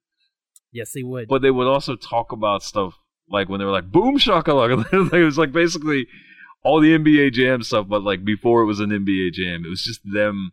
well, just they having- were like a little bit after Yeah, me. but you know, NBA but- James was like ninety. But it was always just like having fun yeah, and just talking about sports, they were great. like you and. I would if like nobody was listening, Mhm. or if I was like acting like I was commentating on you playing a video game. and so it was so hilarious. But their chemistry was really good, and so I always think back to them too. And I think back to uh, uh, was it Chris Berman? Berman, yeah. because he was just like so explosive when he was talking. You just thinking he was gonna have like a heart attack. yeah. But I, I just love that, and it was I loved listening to commentary then because it was before it was really talking heads. Yeah, It was somebody just being like, all this crazy stuff happened in the NBA, and like look at this, and it's just like bam, and it's just like this intense clip, and, and they covered everything. they did, and I felt They were like, so informed. Meanwhile, over in F one, like this is the race that happened, and they'd only have that clip on for thirty seconds. But Yeah. they they would nail it. But they would tell Really? you a ton about what's going on, but they wouldn't even just talk about it from a like a a little interesting 30 second clip, but they would also tell you about the sport why that's relevant, hmm and they just squeeze that in there somehow. Yeah. and I Yes. love that. And ESPN was never the same after those three. It, it, it kind of wasn't. Um, essentially, once Stephen A. got in there, i- kind of when things started changing. And and it wasn't a no, no no shade to Stephen A. I mean, I know he gets paid to do what he does, but when ESPN started seeing that they could get people viewing on on people like Stephen A. and then when they first came out, first take and everything, and then back and forth happened. Around the horn and all those things. I enjoy around the horn uh, because that reminds me more of like a because it's like a game show kind of like they're trying to get their Yeah. it's all scored and everything. We know points don't matter and things like that. Okay, two more questions. Okay. Your favorite memory? Three questions. Ooh. Favorite memory you've had with Lisa? If you say the wedding, that's that's makes sense. But I feel like there's there's something. That's tough. My wife and I have been together since 2005. 2005. 2005. I said it with Well, conviction, and you had the question. No, that's dating. Like we've been married since 2011. yes, but you've oh been my together God, since we've been through so much stuff. If I had to pick like one particular memory, we went to Mexico, and it was the most awesome trip because we spontaneously went to Mexico.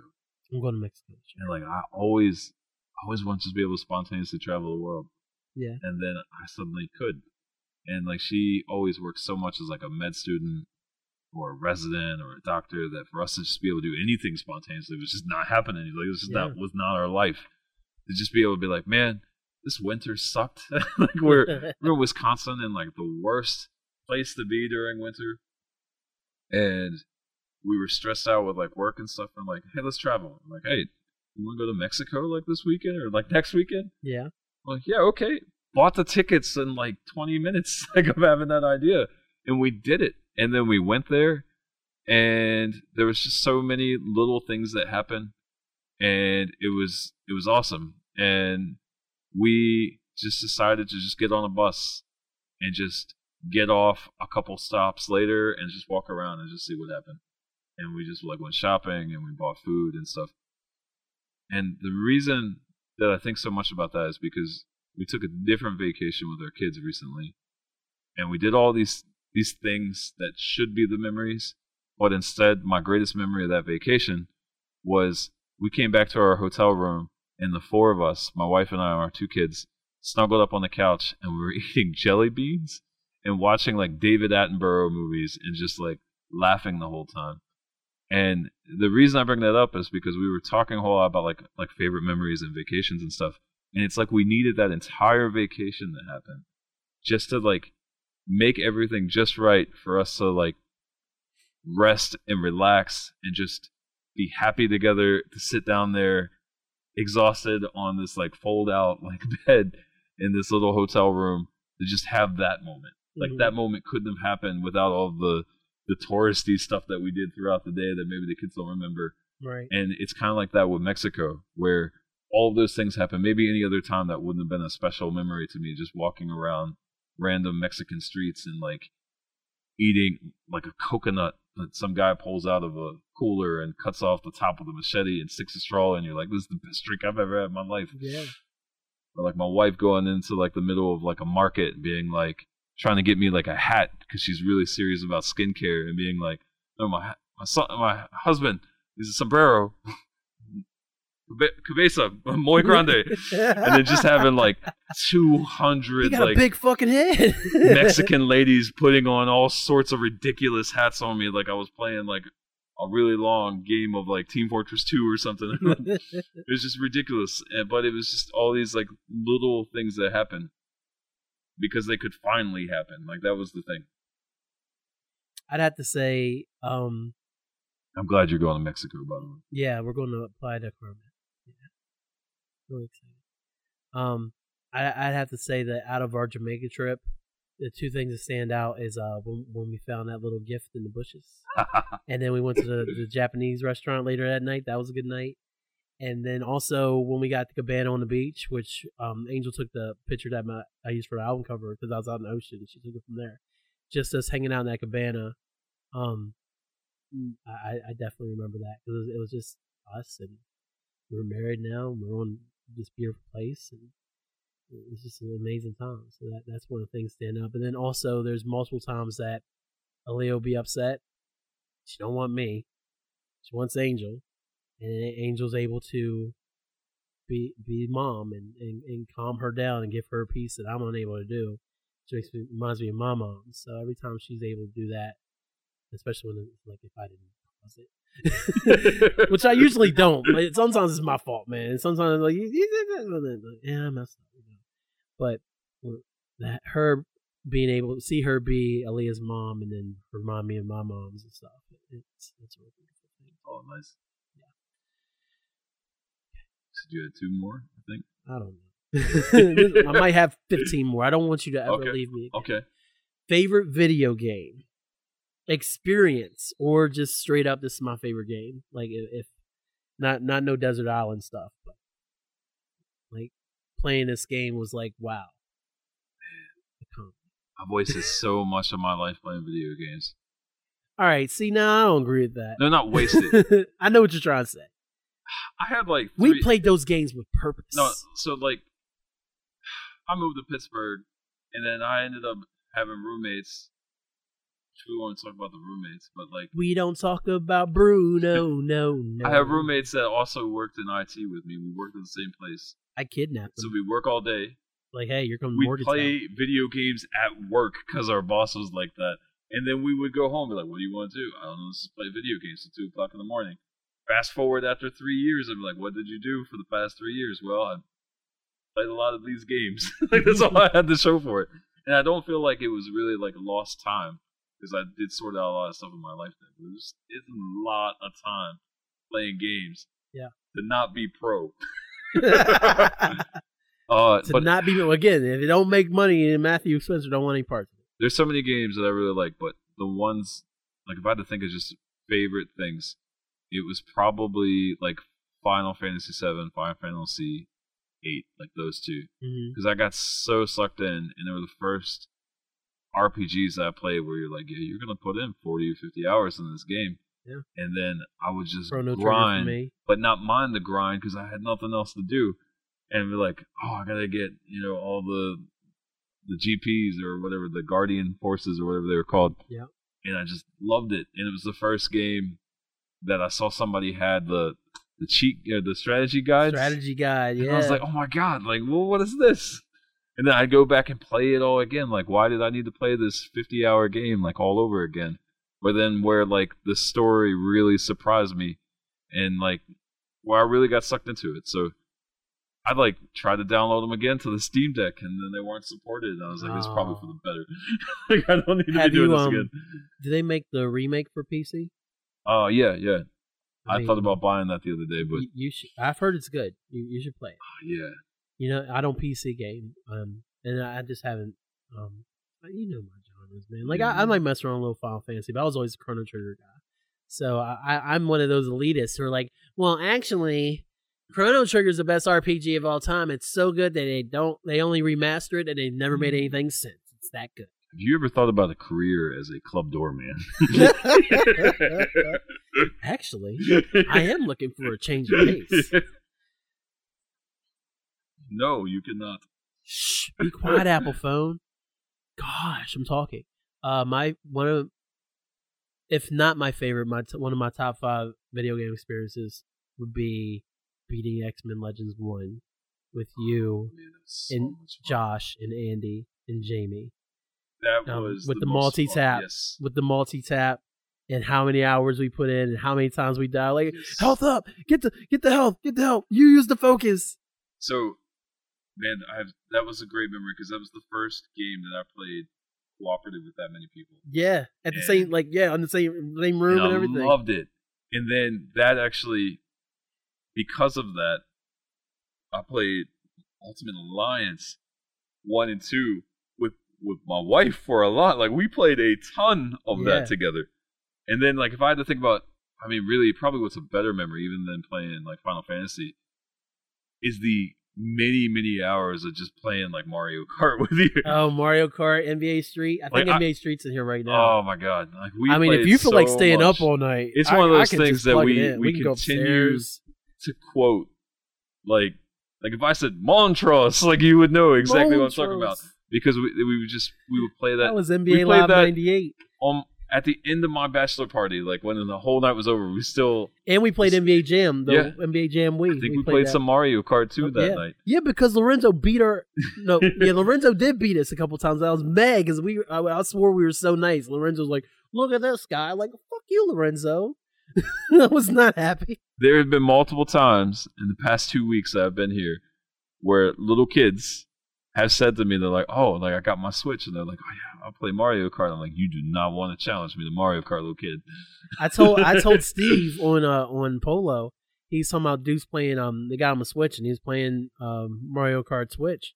I was like, you need to get him on the Wii, and then you need to give him to me. You need you need to let him see the real pro. And th- this is this is without without uh drifting, folks. Um, so if anybody can drift, I'm screwed because I never learned how to drift. Really? I thought you eventually got it. Not on Wii. I didn't need to. It was just too nice. Okay. it's too nice, man. Well, I'm telling you, man, you play that on Switch, it's like a whole different dimension to it. Now, Oh, though. oh, I found out. yeah. I found out. I fucked around and found out because what happened? Uh, BJ and Ivy had a, a Mario Kart tourney, like nineteen, something like that. Summertime, we went over there. And they had the the projection up on their garage, and everything. And there's this girl, this neighbor girl, and she whooped me because I, I think the first race I was like second or third. You know, I was like, I was like, all right, I can hang in there. And then I saw her, and she's like, I'm like, yeah, this ain't happening for me tonight.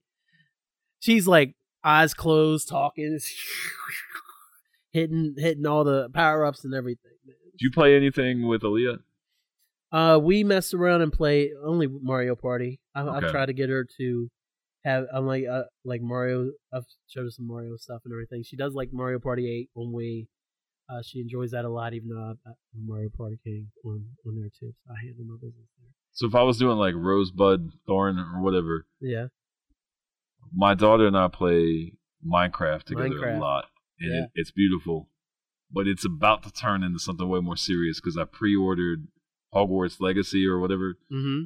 and we've we both have been collectively excited for a game that hasn't happened yet because we're going to play it together. Um, and it's cool because that's like way more serious than like how many sheep have you bred in like, Right. Minecraft, right?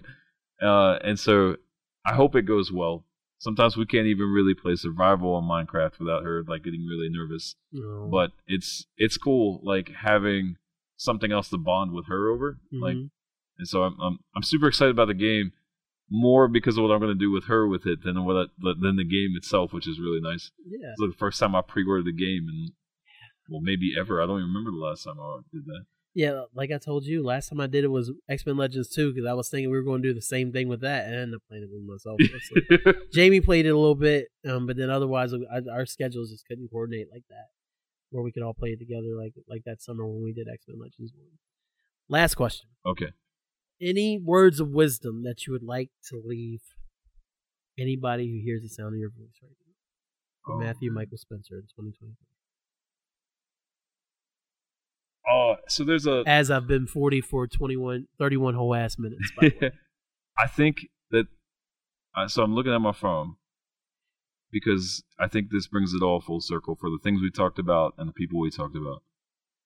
Anthony Bourdain said, "If I'm an advocate for anything, it's to move as far as you can, as much as you can." Mm. And he goes on, and it's actually even more profound after that. But I couldn't fit it in my Facebook bio at the time Damn you, to be able to remember the rest of it. But I remember when I said I was going to move to New Zealand, a lot of people were like, "Huh."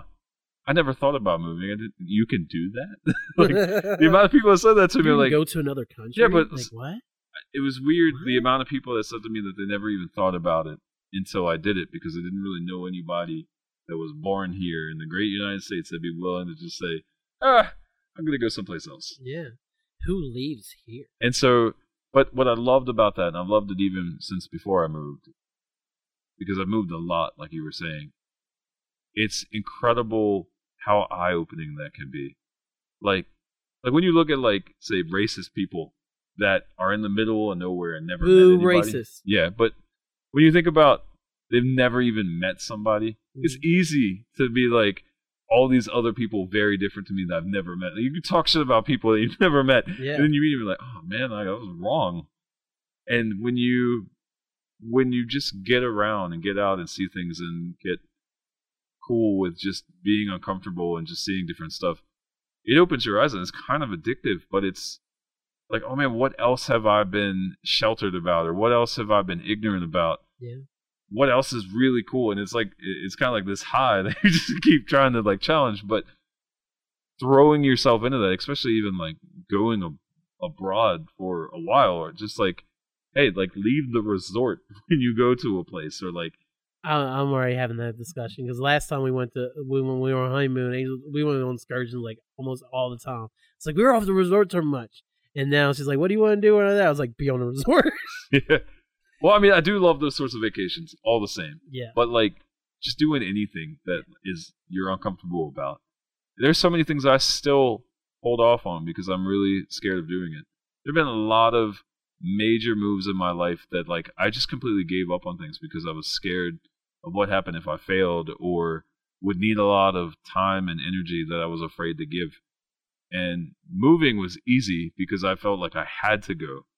But there are a lot of things that I gave up on that I wish I didn't and I keep trying to tell my kids to not be afraid to really commit themselves. Like, Mhm. how many people have you met in your life that had dreams and aspirations and ambitions but still didn't do anything with it?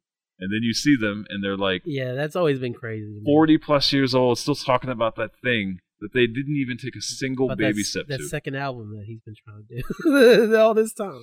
so, I know what you mean. and I don't want to judge those people. Like, if you read this book, The Alchemist, Mhm. by uh, was it Paulo? Uh, uh, I can't even remember the name uh, off the top of my head. It's one of the most read books of all time.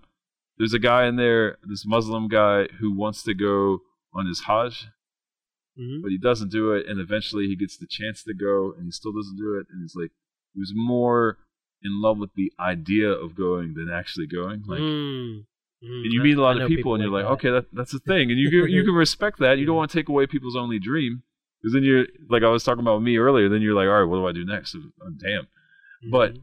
at the same time, if you really have like a hope and dream, if you don't even take any steps to it, like it's never going to happen. That's a surefire way that it's never going to happen, right? yeah, And uh, absolutely. the things that I've really committed myself to, even if it didn't work out, I still learned a whole lot from it. I'm really, really glad I did it. And I don't have any regrets for the things like those shots that you didn't take, sort of thing. But I did learn a whole lot moving forward to not do that again. Like, I guess if it was a regret, it's a regret that I've learned to live with. Yeah. Thank you, Jay Z. So I, I guess that's it. Like, uh, not everybody can get up and move across the world, but there's so much that you can do to just open up your perspective to stuff, and it changes everything. It changes how how your entire outlook on life, how you look at yourself, how you look at everything else, and it's the most wonderful thing. It's beautiful. But then you can't go home again. it makes it really painful when you go. Uh, we'll get you there. Buddy. Yeah. All right, man. Well, uh, we have officially been recording for an hour and fifty-two minutes. Oh, okay. It is officially my birthday, so happy Happy fortieth birthday. birthday. to me. Um, you, you're you're next, bitch. Thank you so much for being here on my pod and getting me drunk. And though I'm I'm pretty much coherent, You're a cheap date. It was like what, two beers? I mean I'm I'm I'm okay. I'm not drunk. I- I'm highly functional right now. Um, yeah, man. I told you, you a few months ago. A few months ago, Matt, you got on Polo and you said all this nice. Blah. You're like, yeah. And I was like, I can't believe you just said all this good stuff about me. And I said, I'm gonna do this back to you. And I, little did I know that we would be sitting here. I knew you were coming, maybe by then. But I was like, little did I know we'd be sitting here doing the pod. And now I'm gonna tell you everything that I think is great about you, and this is gonna be the end of the podcast. Okay. okay. Getting all choked up already. I'm actually going to open my beer. while I do this. Okay. So, you know the story. all about how my life got flipped, turned upside down. So get to, get to seventh grade. I'm in this classroom. This this mean old teacher named Miss Master who uh, retired this year. I hope you have a great retirement. I know your your your name's changed and I can't remember it. So Arbor happy. Re- there it is. That's it. Happy retirement, Mrs. Arbogast. More importantly, our Arlene Arlene Master. Um, yeah, you you were an amazing teacher. I just didn't realize that at the time. You just wanted us to focus on on the stuff that was in front of us. And I get it. So I'm just this kid who who rolls in seventh grade. You know, got a Jason Kidd jersey somebody gave me, and my dad bought me a uh, a Kevin Johnson jersey, and I was like, oh man, I'm the flyest dude in here. Blah blah blah. Thinking, and I'm the biggest thing, biggest thing in in the world. And and honestly, in, in junior high, I kind of was. I kind of was in my own in my own head. And you know, I had my friends from my uh, from elementary school, and I, I and you know I, I saw him like there was Simon who rode my bus. Shout out to Simon. Like um, we're still friends on Facebook, and like there was girls I was friends with and stuff like that. But um, you know, like it was different. We weren't all in the same class all day. We had ch- classes change and stuff like that.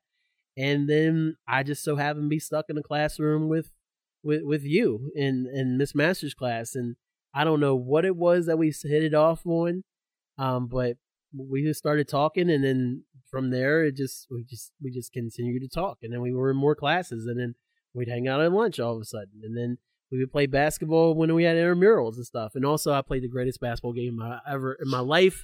One lunch, he was there. I dropped like 38. We kept score, and me, I scored like 38 and had like nine assists, and he put had like I think he had like 20 points and like this. Lunch. we kept score. We made somebody like I was We like keep score, and like we both balled out crazy. That Shout out to Dean Skeen, shout out to Dean, man. It was Dean, man. Uh, Paul Rossi, and Paul, shout out to DJ Paul, man. and Kyle. Uh, I can't remember Richmond. Kyle Richmond.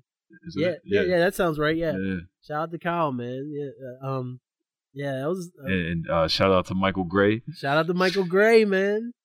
Shout out, shout out to all Shout y'all. out man. Josh Starp. Those are all the dudes. Shout out to playing. Josh, man. Shout out to my man. My man got on a cowboy hat in his Facebook profile picture, and I was like, "Can we be friends again?" He, he accepted me, so I, I like to run into Josh sometimes. Uh, I hope he's doing well. Yeah. But I mean, uh, honestly, like I, I never had a a friend who I was constantly in contact with like that, and and then even like in the summertime, like it's summertime, like everybody exchanges numbers in the year, and then we never call each other stuff like that. You're like, I'm gonna write you a letter. I'm like, you ain't gonna write me no letter. me and this fool would write letters like in in the summertime, and and he's the one who who was the first one ever hear the Kim story that happened at Candy Hill Campground I'll never forget that. about about Kim dissing me because my my mom was like, "Yo, you're hanging out with that girl a little too much," and that girl was like, "Oh, he can't hang out. I'm gonna hook up with this dude who I don't even like." who I kept telling Kellen that I couldn't stand. I'm not bitter. Anyway, Not you, salty. you you were the first person who really instilled in me that um I mean aside aside from my parents and family, man, it's just like that that you can build your own family, really. And you know, like my my own brother, um he- he's my half brother, he's older than me, he had a whole different life um than me, and I love him to death, but I've never had anyone as close to me as you. Like it, it didn't matter. Like it- no matter what thought it was, no matter what it what I did, what I had to tell you, I would always tell you, and you and you just you just always took it, and you were like, well, well, you gave me came back with a fair opinion on it. You never judged me for anything, and I felt like I never did that to you.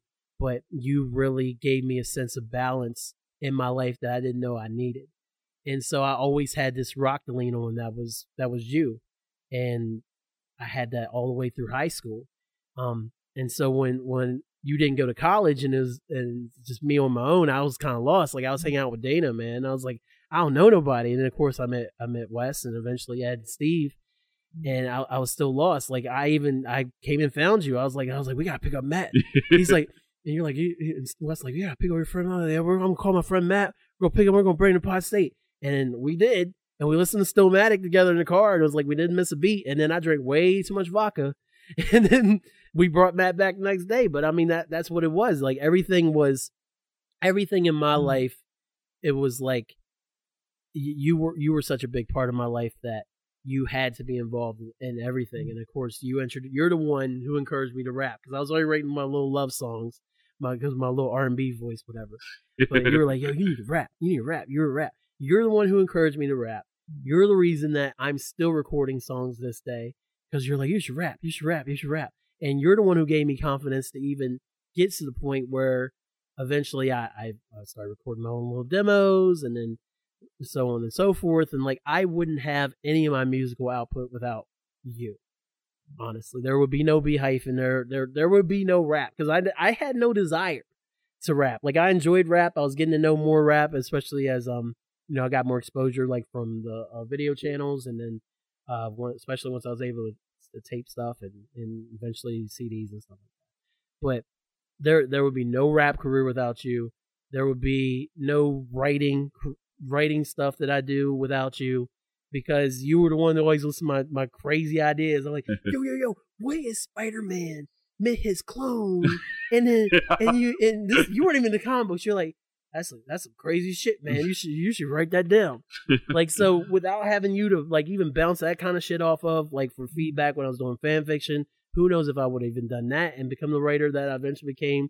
Because again, you were my sounding board, and I came up with this dumb, dumbass idea. I was like, Dad, Dad, I'm gonna play this game. I just came up with this great game. He's like, he, and he's like, all right, well, let's sit down and play a game. I'm like, all right. So I'm I'm gonna sit here and we're gonna set a clock for how 12 minutes for a quarter, right? He's like, okay, so we're playing basketball game. I'm like, yeah. It's like, so I'm gonna tell you exactly what happens on the court, and then and then whatever happens when it's your turn, you do the same thing. He looked at me and said, "So you're just basically telling me everything that happens in this game, and, and we're supposed to tell each other back and forth for 48 minutes what happens in this game." I'm like, "Yeah, you know, we just described the game back and forth." And he's like, "That's not a game." So he walked away, and then I told Matt, and Matt, Matt's like, "All right, well, how, how do you do it?" And I was like, "Oh, I, well, when I'm by myself, because my dad won't play." I just sit there and describe the whole game, and I set the time and everything. I keep scoring my little book, and he's like, "Okay." he's like, "I'm gonna do that too." so, I mean, you you sat there and went with my little uh, imaginary basketball idea, and and the, the CBL thing was born, and we did that for a while, and and it was like, no matter how stupid, that guy was stupid. It was, was, like, fun though. Here, here comes Conley. Conley's gonna pass it over to Spencer. Spencer goes between the legs. Oh, Spencer turns it over. Back comes Hayes. Hayes is coming down the court. He pops a three and drops. All right, inbound the ball and and and get the assist and everything like that too. And I mean, had the hundred point game, and you then I did think have that uh, hundred point game. I, there was a, a rebrand of the team, and they got different jerseys, and I think uh, my free agent deal didn't work through, and I got traded. Oh no, we, we we were still in the same team. That was not happening. Not happening. But um, yeah. E- even even as I got older and then started dating Angel and like going a separate ways, everything always came back to you, man. And you've always been before Angel. You were you're my rock in life, and then I met Angel, and despite her best efforts, not to not to break us up, but it's like you know I was supposed to be the main thing in your life. I'm like, yeah, but what about Matt? What- What's Matt doing right now? It's like Matt, you know, um, like you always were kind and honest and sincere, and never diminished any of the crazy ideas that run through my head. You talk about how productive I am in my my downtime and stuff like that. Like, how's he find time to do it? I find time to do it because you allowed me to let my imagination run the way it did, even when we were kids. So because you gave me that ability, that's why I can sit here as a 40 year old and think of these things. I got to write them down now. But at the same time, think of these things where I, I try to put them out in the world because you gave me the confidence to become the person that I am. And I love you, and I feel like I'm doing a wedding toast. But at the same time, I miss you all the time, and I'm glad we have Marco Polo. But then also, I think that you do a phenomenal job as a father. I saw today. I know that you also are a great husband to Lisa. I know that. I know that couples are couples, man. I mean, me and Angel do the same thing. And there's always going to be those times you're like, oh god, you know, whatever. but like, oh, I don't know about that.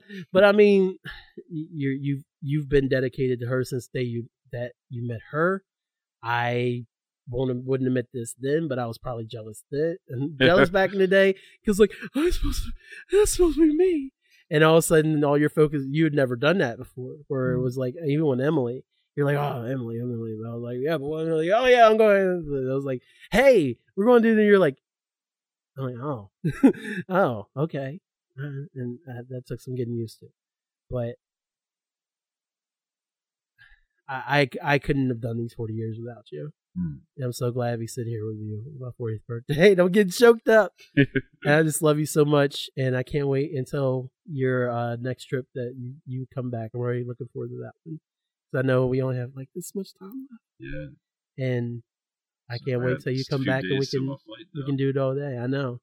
So the the my favorite parts from last night hanging out one two three was couple times I just put my head on your shoulder because I know I won't be able to. Because I, I mean, you know, I put my head on his shoulder. Who cares? We ain't gay. We're we're, com- we're comfy. We're comfy.